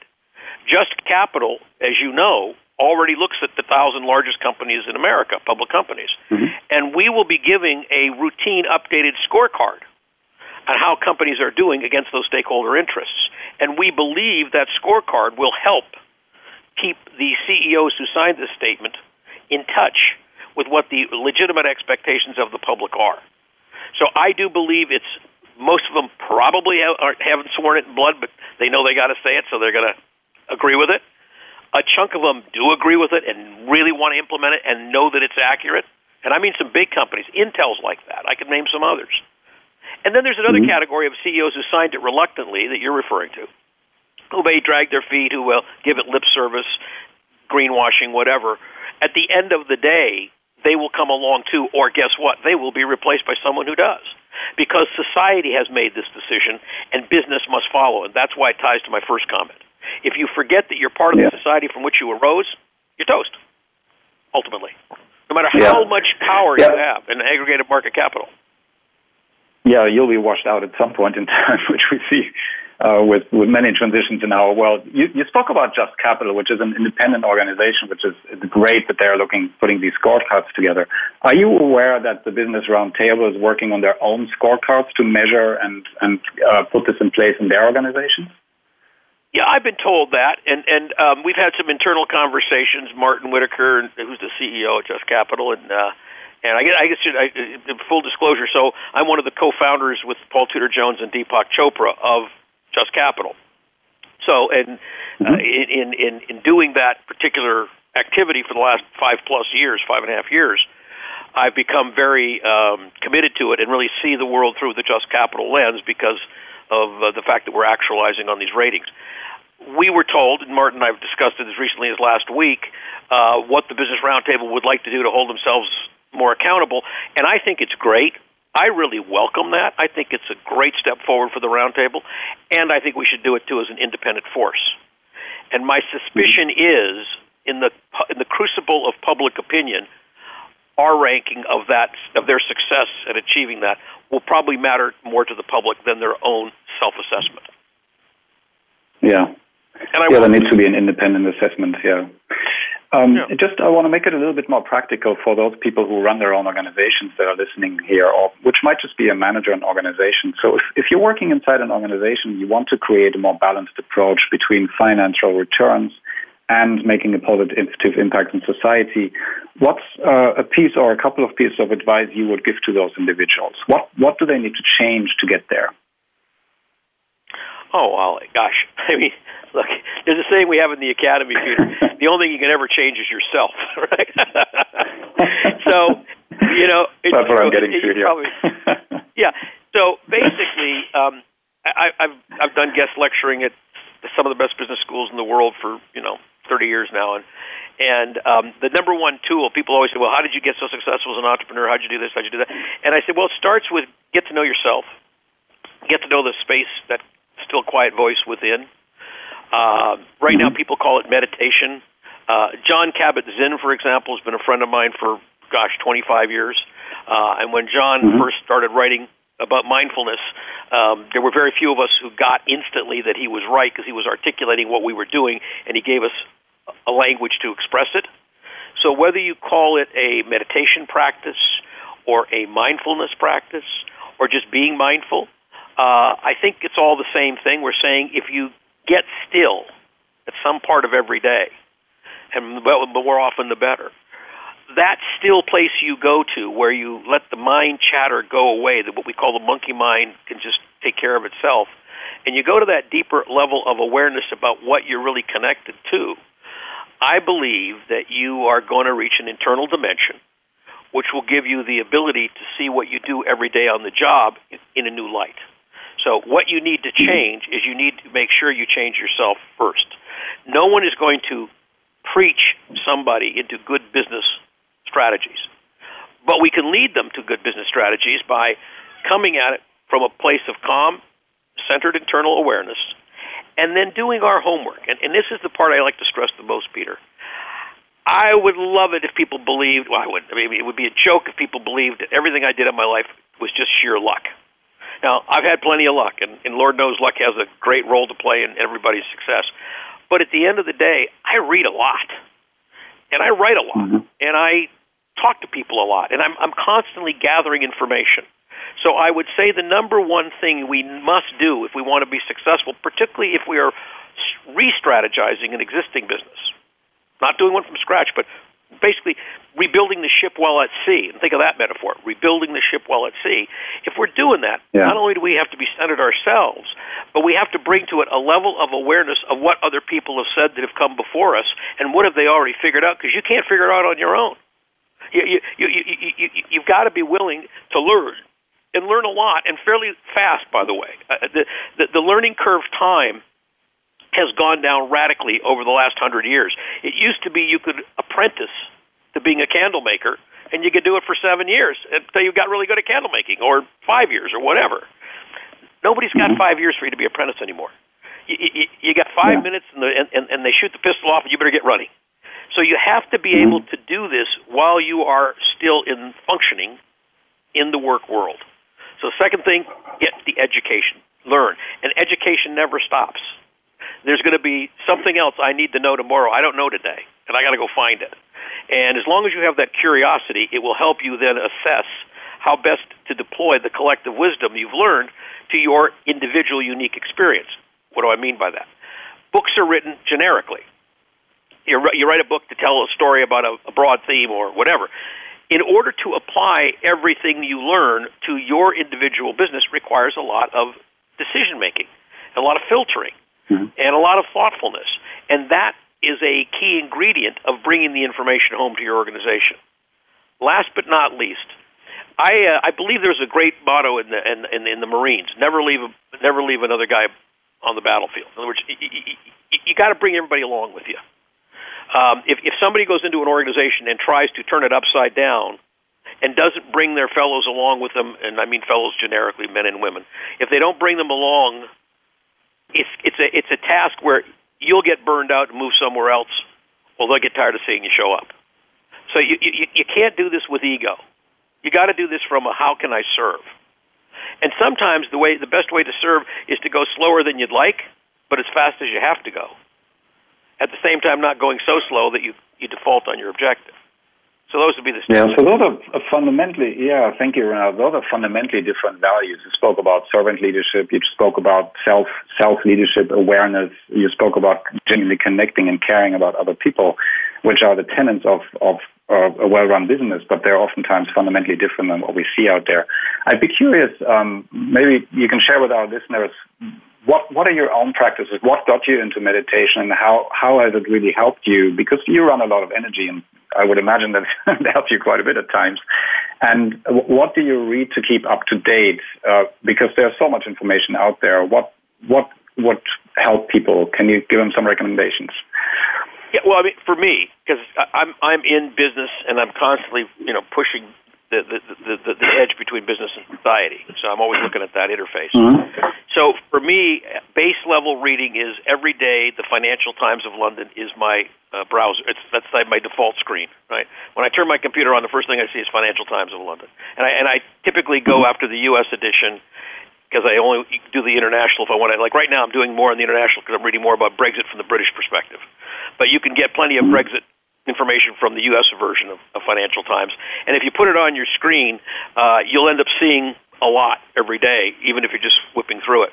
Secondly, I try to read uh, with incredibly uh, religiously. I mean, I, I, the New York Times every day, uh, and I have a digested service, which makes it easier. But I, any day I haven't read the New York Times, I don't throw it away. So you should take a look at, and then you've seen my office, Peter. There's a whole bunch of old ones here, and I tell my friends, you know how far behind I am if you see the oldest date of the New York Times. I've read.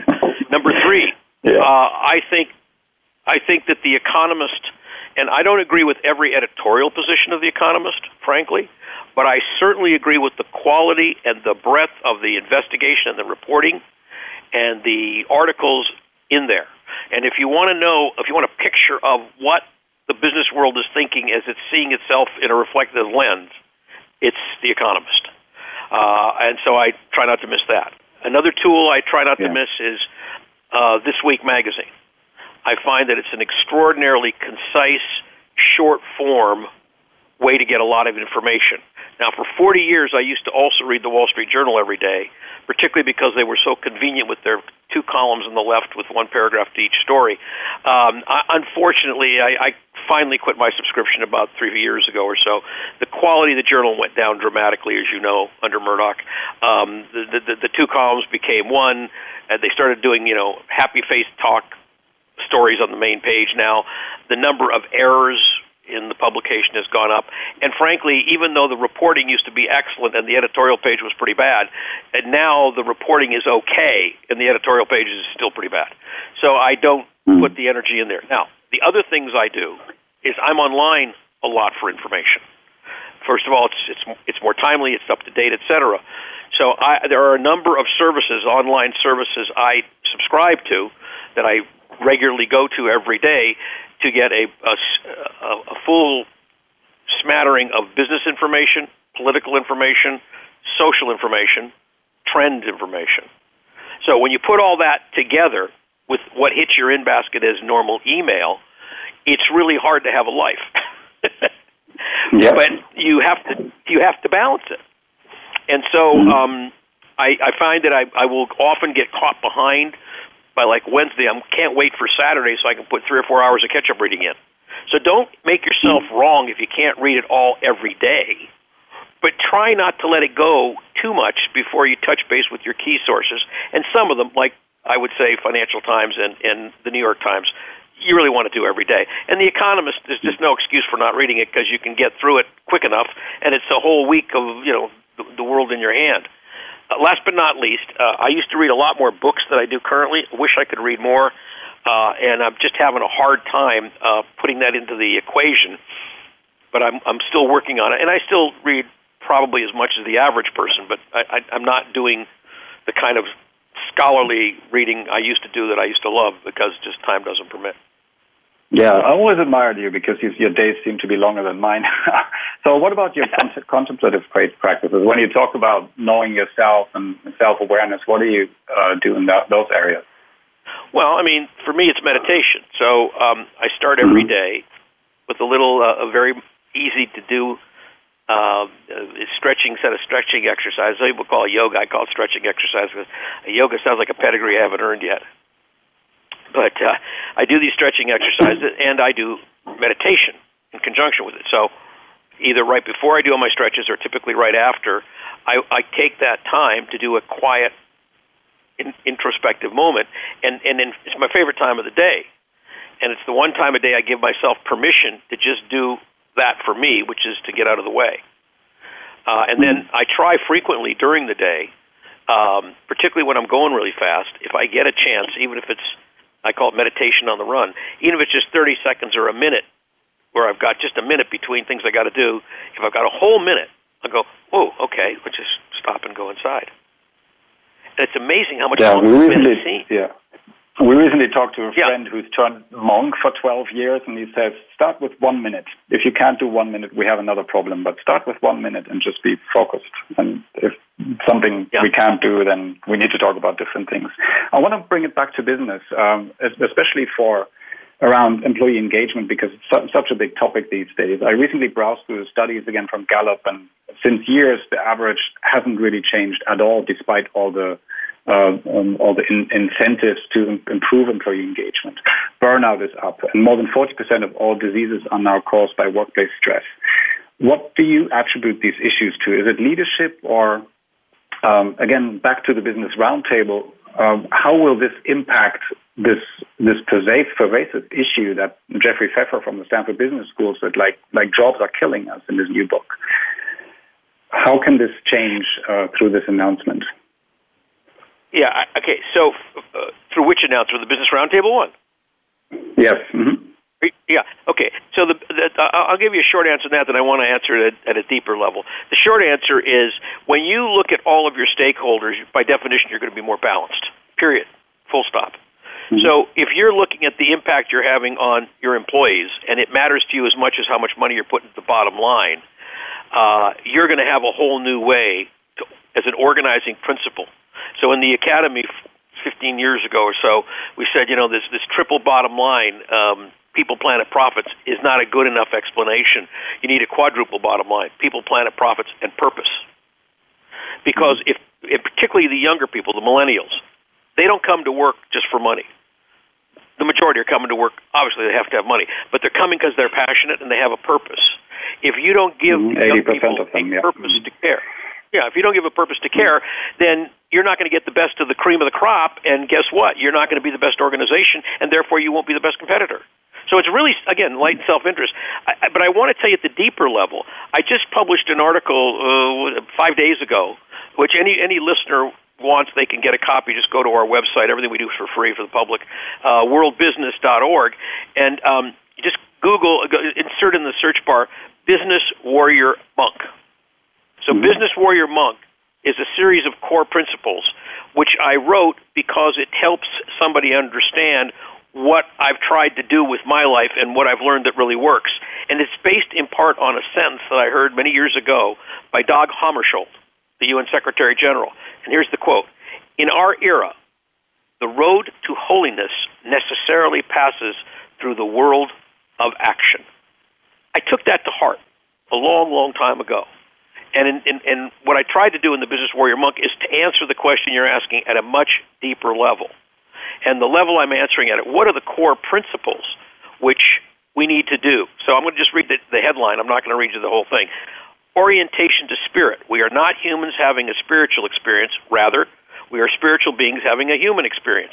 Amazing how that changes your perspective. Uh, number two, clarity of purpose. Yeah, it's everything. It's the perennial philosophy, right? It's what Aldous Huxley wrote about. Number two, clarity of purpose. If we accept the conclusion that the universe is benign, then the transcendental question that will define our life's work is how can I serve? See, that's business and service to community. Number three, embracing critical qualities. Once we understand our life's purpose, we must commit heart and soul to fulfilling it by acting with impeccable discipline, humility, and inspiration. And the fourth one, redefining success. If we act in accordance with the above principles, then we're inevitably led to supreme success, including having the appropriate amount of money that will follow. Notice I said the appropriate amount of money. Mother Teresa had the appropriate amount of money and built uh, over 600 physical buildings around the planet to house orphans and and uh, dying patients, and did it without accumulating a nickel to her own name. But she had all the money she needed, as long as she needed it. Yeah, let's talk about one of the big things climate change and business's role in it. Um, climate change is enormously complex. There are so much dispute and new discoveries on what are the biggest contributors to climate change. Uh, recently read a US study that states that only 100 big businesses cause 71% of all CO2 emissions. Others point the fingers to emerging nations, including China and India, for example. And another study shows that the US military pollutes more than 140 countries combined. If you were to do three things to tackle the climate crisis, where would you begin? First of all, I'd begin with methane, not CO2, because uh, the methane crisis is much worse than CO2. So, um, what, we didn't know, I did a study that took 12 years, and I just that's what I published on June 6th, this uh, climate mobilization paper. Uh, we did a white paper at the Academy on how methane emerging from the seabed, as well as from permafrost, but even way more from the ocean floor, is escaping now at such a rate that um, it dwarfs the impact of CO2. So if we went to zero, to zero CO2 emissions tomorrow morning, it's too late because the planet's already so hot from the methane uh, emergence and the and the CO2 that's already there that the methane will continue to be released in an accelerating closed loop fashion. Okay, so methane is coming up out of the oceans. The more that comes up, the more that will come up, and that can't be stopped through normal means. The CO2 is just merely like throwing kerosene on a bonfire. The bonfire is the methane. Now, said, having said that, and by the way, in the CO2 world, there is now a really good solution called direct air capture. So we now know that Yeah. with uh, at $100 a ton, you could take and suck the CO2 out of the air, literally, and turn it back into carbon. And you could take that carbon. I know a guy right now is making bracelets out of it, so you can wear a bracelet on your arm that you pay for that's from carbon that's been sucked from the air. It's a pretty good idea. Uh, there's a whole bunch of other products I'd like to see made from it because it could replace fossil fuels as the fuel as the feedstock for plastics. So, and mm-hmm. the nice thing about it, using it carbon di- carbon dioxide that's reduced to carbon as a feedstock is once you use it in plastic, it never goes back into the air again. So it's frozen forever back in a solid form. So if you think about it, that's taking a lump of coal, which was solid, burning it turns it into a gas. The gas has got the CO2. You suck the CO2 out of the air, and you put the air back into a solid form as carbon, and then that carbon is bonded to create some object that's useful, even if it's just insulation. That approach costs $100 a ton and will drop in time in price. But now that we know what the cost is, we should be charging every fossil fuel company probably $105 a ton to recapture their CO2. That should be the carbon tax because that's the cost of taking mm-hmm. their garbage back out of the air. And what I like to say about CO2 is, hey, if you were to run a restaurant in my town and you threw your garbage on the sidewalk and you didn't pay to haul it away, they'd put you out of business in about a week. Why do we permit the fossil fuel companies to put their garbage in the air and not charge them to clean it up and take it away? So this is their refuse bill, if you will. That's $105 a ton. 100 to do it, and $5 a ton to administer the program. Now that's called direct air capture. We can talk more about it. There are three plants operational in the world right now. Someday there's going to be 10,000 or more around the world. Methane's much mm-hmm. Methane cannot be sucked out of the air. It operates at too high an altitude. And um, a lot of people confuse that they, that there's different numbers thrown around, but the, the most commonly accepted scientific definition is that methane is 60 to 80 times more heat absorbing in the atmosphere than is CO2. So you're talking 60 to 80 times more virulent. And it's at a higher elevation and it's dispersed, which means you can't suck it out of the air with direct air capture. So literally, that requires a geoengineering solution, which DAC also is. But this, and we believe in the academy. We've written a paper on this. We believe there's a way to do it using uh, erecting um, sheet, basically sunshades, up around 300 miles in the air in, in orbit, in geosynchronous orbit, uh, to block a portion of the incoming radiation of the sun that's hitting the uh, equator, which is maximum point of absorption of heat, and blocking it temporarily, and then being able to remove those shades one at a time as the planet starts to cool.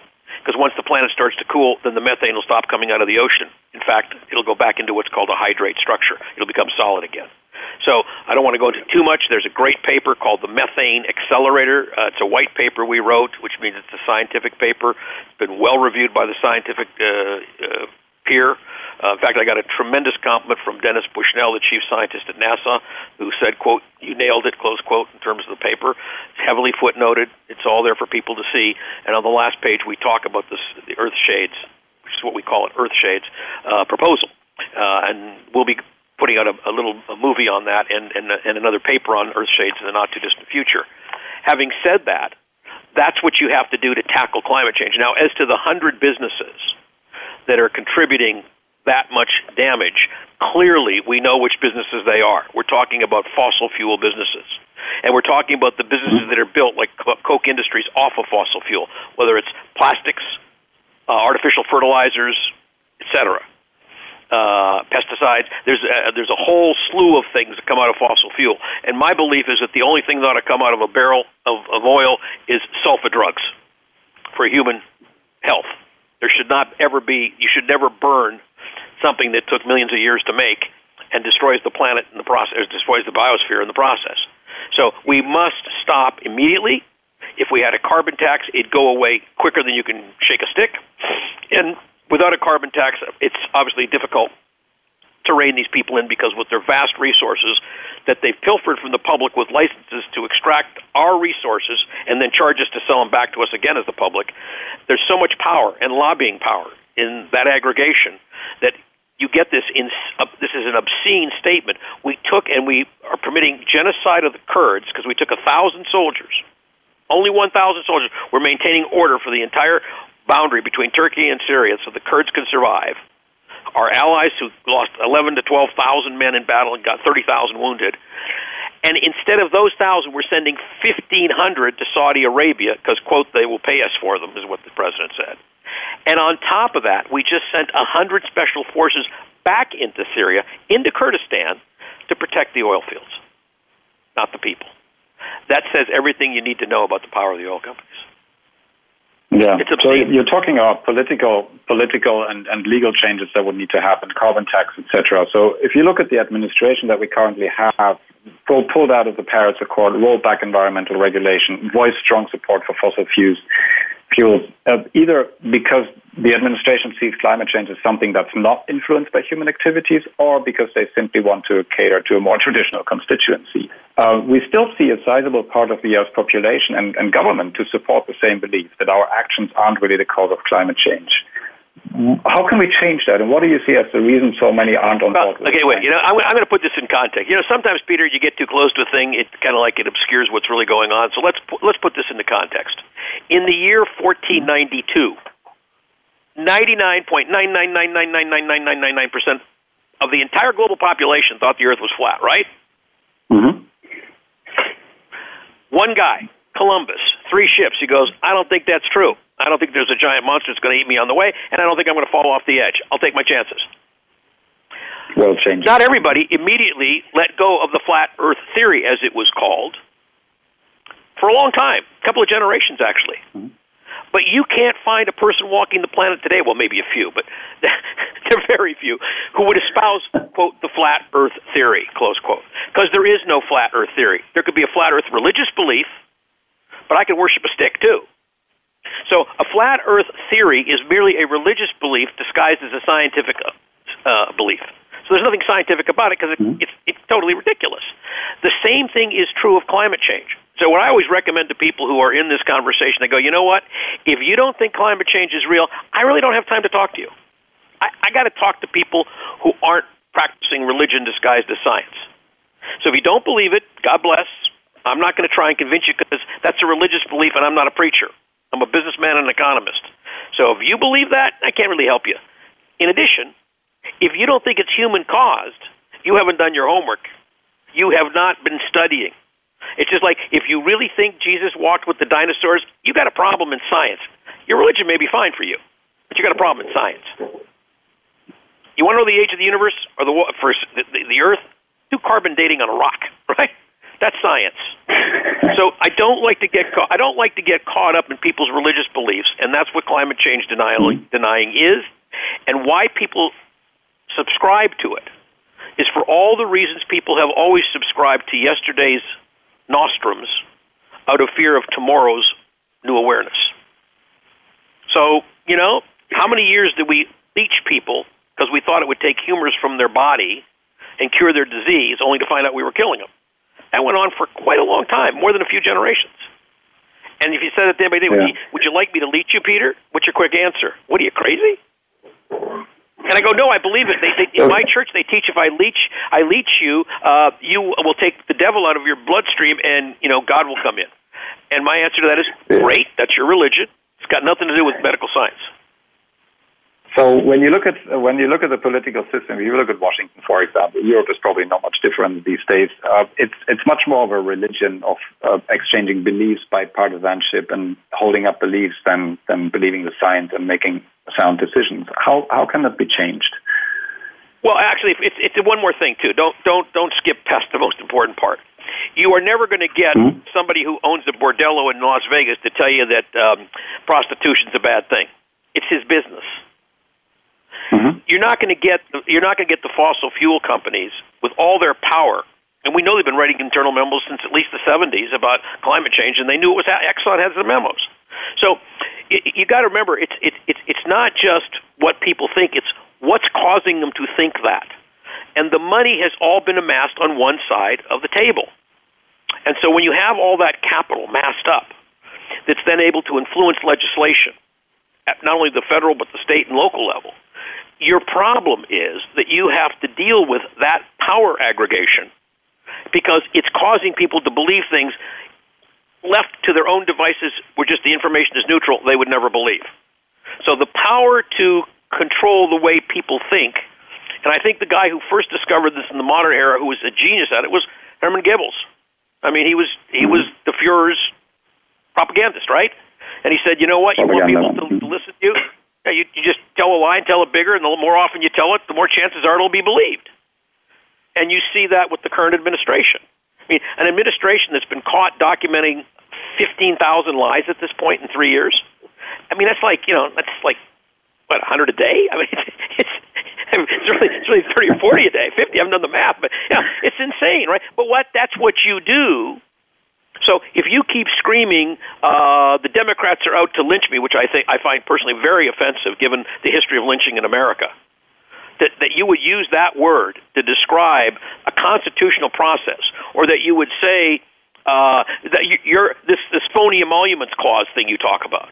Okay, that is what sometimes is referred to as gaslighting. Now, I, I don't know if your listeners know the ter- what the term gaslighting means, but if you look it up in the dictionary, it relates to a thing that happened in the 40s to a woman who basically her husband was causing her to go crazy because he kept telling her he he he, he controlled her outer reality to the point where he drove her crazy. You follow me? In other words, he convinced mm-hmm. her, he he was able to create conditions so she convinced herself she was crazy when she wasn't. That's what gaslighting is, and that's what you've got going on right now in a pandemic way at the U.S. government level, and to a lesser extent in other parts of the world, I might add. So, what we want to do is be careful of what we believe and why. So, if you want to know what you need to believe in China, they'll tell you. The party will let you know. They'll even tell you the why from their point of view. And they'll also tell you if you tend to resist, we'll kill you or put you in jail forever. Or if you're an Uyghur, we'll put you in, we'll put a million of you behind bars until you come to your senses. So you you got to look at the power aggregations. You can't just look at the what people claim to believe because you got to look at how did that get in their head and who's been putting it there and what have they been spending to do it and how much controlling of the environment is going on in order for that to happen. That's getting back to claiming your own power and leadership and information um, so I, I, want to bring it back to the business world, though, because uh, this is a section about climate change in business. So I'm curious if if I run an organization, maybe a software firm, and I'm a leader in a software company, for example, that's not directly involved with the environmental sector, consulting firm, software company. Uh, what what can I do to best support the environment? Maybe through my operations or influence on employees or the community. What would you suggest for leaders to do? First of all, I think every company should realize that it's an aggregation of individuals. And those are whole people. So if you want them to come and work for you uh, like slaves, like uh, Simon Legree, um, you're probably not going to have a very successful company. You're much better off attracting employees who believe that they are related to the outside world and want to do something about it and see their role in your company as part of how that happens. Now, it can be indirect. Uh, for example, I know of a firm that gives every single employee one week off a month to donate to the public any way they see fit for nonprofit purposes. That's particularly generous. Mm-hmm. Uh, you've mm-hmm. been, Peter, aware of this concept in the religious world where they tithe 10%. Uh, in a church, for example, to the church. Mormons typically do a very good job of that. Mm-hmm. Well, Mormons I believe in tithing time. Pardon me? Yeah, the Mormons still do that, I was yeah. saying. Mm-hmm. Yeah, and, and so I believe in tithing my time as well as my money. So the reason I have had two full time jobs since 1981 is because I believed it was my job to work on these things for a dollar a year, and it was my job to figure out a way to make a living. And it, magically, what happened is everything I've done in the last 40 years was a blend of the two, which made me more money than I ever would have guessed. So part of it is seeing what your role is as a citizen. I, I, one of my favorite examples for business is they, they say there was a golden age of Greece, right? The age of Pericles. And they say why that happened was because self appointed businessmen sat on the steps of the Acropolis, and as the elders of Athens talked about how they wanted to run their city state and did. They didn't get paid for it, they weren't elected, they were self appointed. But they were the com- commercial entity of their day. I believe that sense of responsibility for the whole of society, which is built into the Academy, World Business Academy logo, responsibility for the whole, is trying to harken back to that day. So I see every business as having responsibility to society, and that has now been embedded in what we talked about earlier, the, the, the, the, the new position of the Business Roundtable. So for me, every business can make a contribution to the common good. Some are in a position to make more of a create more benefit, others less. But nobody is a bystander. This, the climate change issue is so large and so pervasive, it is not a spectator sport you're in the game whether you know it or not. And if you don't know it pretty soon, it's going to come get you. Uh, I'll give you a quick story of a guy who's in business for 39 years down in Alabama, in Georgia, and and he is a guy who relies on rain because in Georgia during the summertime you get enough rain that you would never think of putting in an irrigation system. And the guy's corn crop is totally failed. He was on CBS uh, like two weeks ago, he's walking through the fields, and he's got a pretty thick accent. And the interviewer's saying, "So, you know, what happened?" He says, "I don't know." So I've been doing this for 39 years. I've never seen nothing like this, and I, I just don't know what to make of it. My entire crop is ruined. I can't harvest it entirely. And the and the commentator would have the presence of mind. I said, "Well, what do you think is happening?" He goes, "I'm beginning to think some of that stuff they're talking about climate change might just be real." Now, what do you think convinced the people in New York City about climate change? Superstorm Sandy, because it got up to 39th. Sandy, yeah. Mm-hmm. So, so you're saying that every business is in the business of is in the, is in the business of climate change because we're all impacted Absolutely. by it sooner or later. Mm. Correct. Every farmer in Nebraska has been impacted by it. Everybody who lives downriver on the Mississippi is impacted by it. Everybody who lives in Dallas, Texas, where you would never expect to see what an F3, F4 tornado in downtown Dallas. That's pretty amazing. So you know these, this is going on constantly all around us, globally too. I might add. Yeah. So you have um, no choice. There are there are no spectators. It is absolutely everybody's in the game. Yeah. So to bring it back to the agenda of, of large corporations, I, I was just speaking at a conference to a, a group of senior executives. Uh, they all run their business. They're all um, having to fulfill shareholder returns. They all have their problems about attracting millennials, all their day-to-day problems.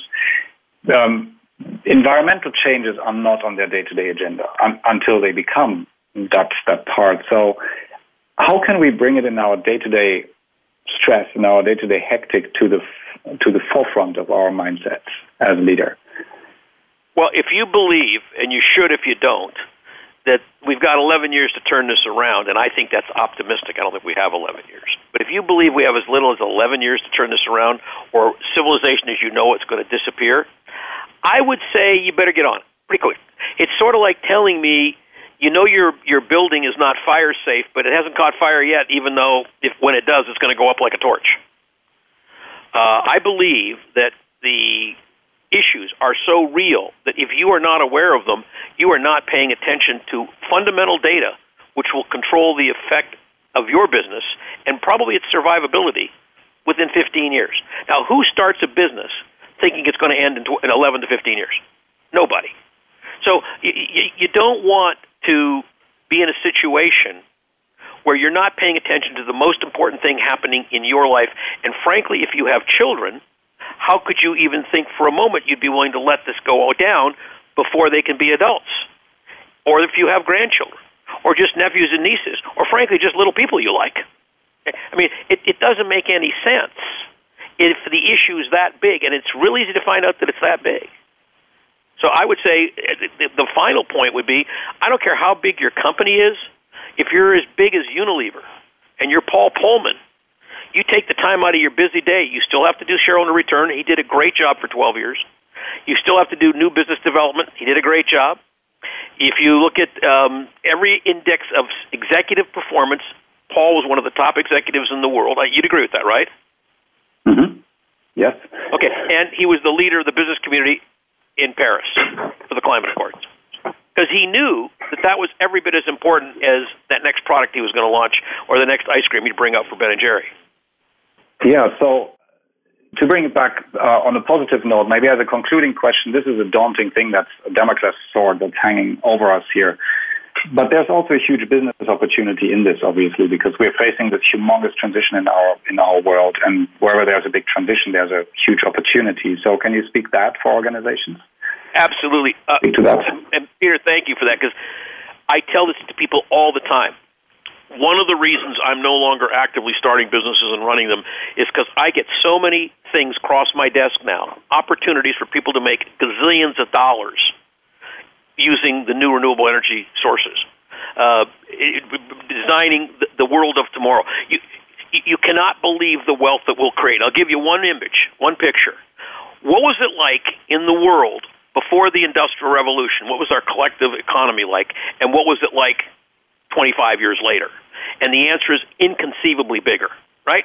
Like mm-hmm. more than 10x. Exponentially. Why? Mm-hmm. Exponential. So that's what's going to happen again as we redesign this this opportunity. I call it up to reverse the damage we've done to the biosphere. Is so enormous the amount of money you can make and will make is massive. So I always invite business people who are looking for opportunities to invest money in the new energy technologies and the new and the new social technologies.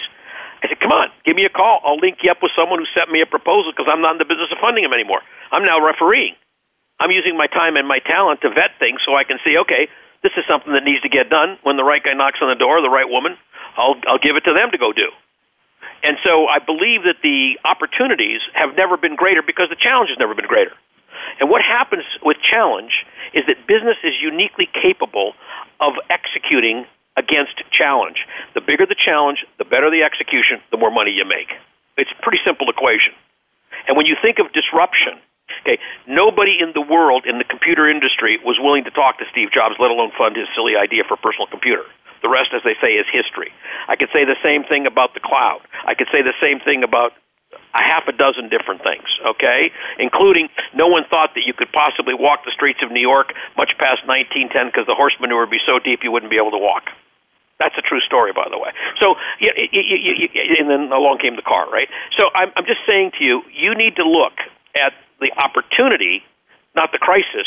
Because is there a symbol in China where where a, crisis and opportunity are uh, are the flip side of of um, the mm-hmm. same symbol? I think they are. Same, same uh, symbol. Anyway, so, mm-hmm. Yeah. So look at crisis opportunity, and here we are. The huge opportunity find people like us at the World Business Academy that do it as a nonprofit, or find somebody that's good at it in the private equity world, the venture capital world, or the investing world. But get involved. This is a great game to play because it's easier to make money at this game, frankly, than it is to try and compete directly with a steel mill. Mm-hmm. So on, on that note, uh, that's a good note to stop here. Thank you so much, Rinaldo, for your input. It's wonderful to have you on the show. Thanks for these insights. Oh, thanks, Peter, for having me. When the hate comes, let there be love. When the night falls, let there be peace. Who are the evolutionary leaders? The evolutionary leaders in service to conscious evolution, a project of the Source of Synergy Foundation, are a community of visionary authors speakers, scientists, social activists, spiritual leaders, and futurists who are on the cutting edge of the current evolution of human consciousness. This evolutionary leap is vital at this critical moment in time when humanity must choose a different path based on caring for one another and for the planet that gives us life. This is the time for a new kind of leader to step forward so that together we can forge a bright new future for all. There are many well known evolutionary leaders in our circle, and some whose work is behind the scenes. But all are highly creative leaders in their own field, thinking outside the box and encouraging others to expand their worldview into new dimensions of vision and action on behalf of all humanity members of the Evolutionary Leaders community are partnering on various events and initiatives.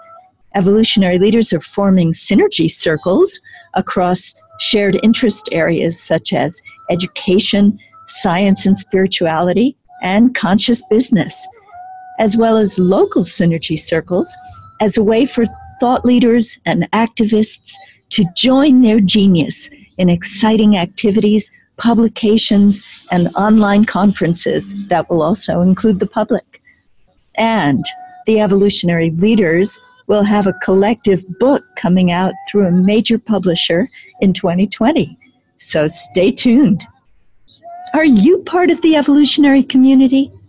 Everyone at the edge of the current transformation of consciousness is invited to visit evolutionaryleaders.net and sign the call to conscious evolution. You'll receive our newsletter, The Edge, to keep you up to date. We are all in this together, and your contribution is vital to the whole. On behalf of the evolutionary leaders, thank you. One people connected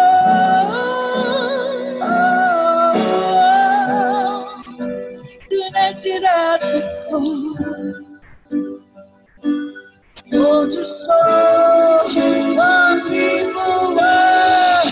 Oh,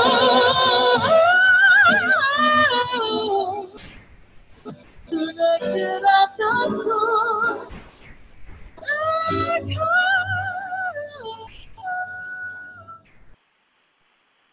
Well, thanks, Steve, Peter, and Deborah, for joining me up front to introduce and contextualize this first of two VoiceAmerica specials on conscious business for a flourishing world. These have really been amazing and formative discussions today with Dr. David Sloan Wilson, Paul Polman, and Rinaldo Brutoco. And I want to close out this first special with notes about the second special, Conscious Business for a Flourishing World 2, and some other important announcements. First, again to our audience, we call your attention once again to the first issue of our new magazine imprint, Conscious Business. It's entitled Conscious Business for a Flourishing World and will appear soon as we close out 2019. You'll be able to find it at www.issuu.com slash light on light and at www.lightonlight.us.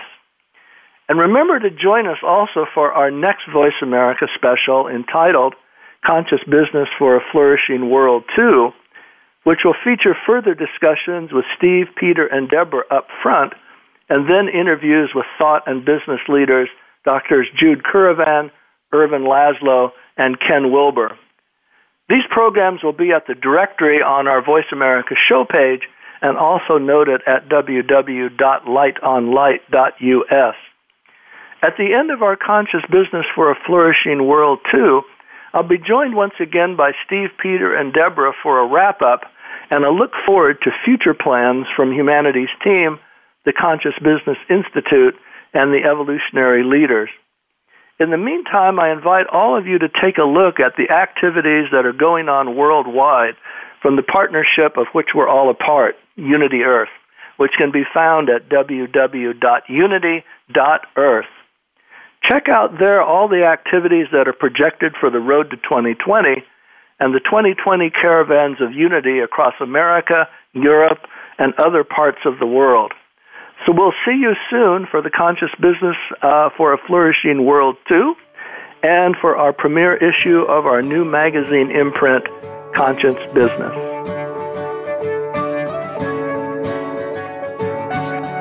I my way through try to find a piece to say. Was it a hurricane? Was it rain? Was it a warm tsunami wave? We think we're thick with courage. That's an insult to the brave. While all our hearts are mortgaged and our minds are media slaves.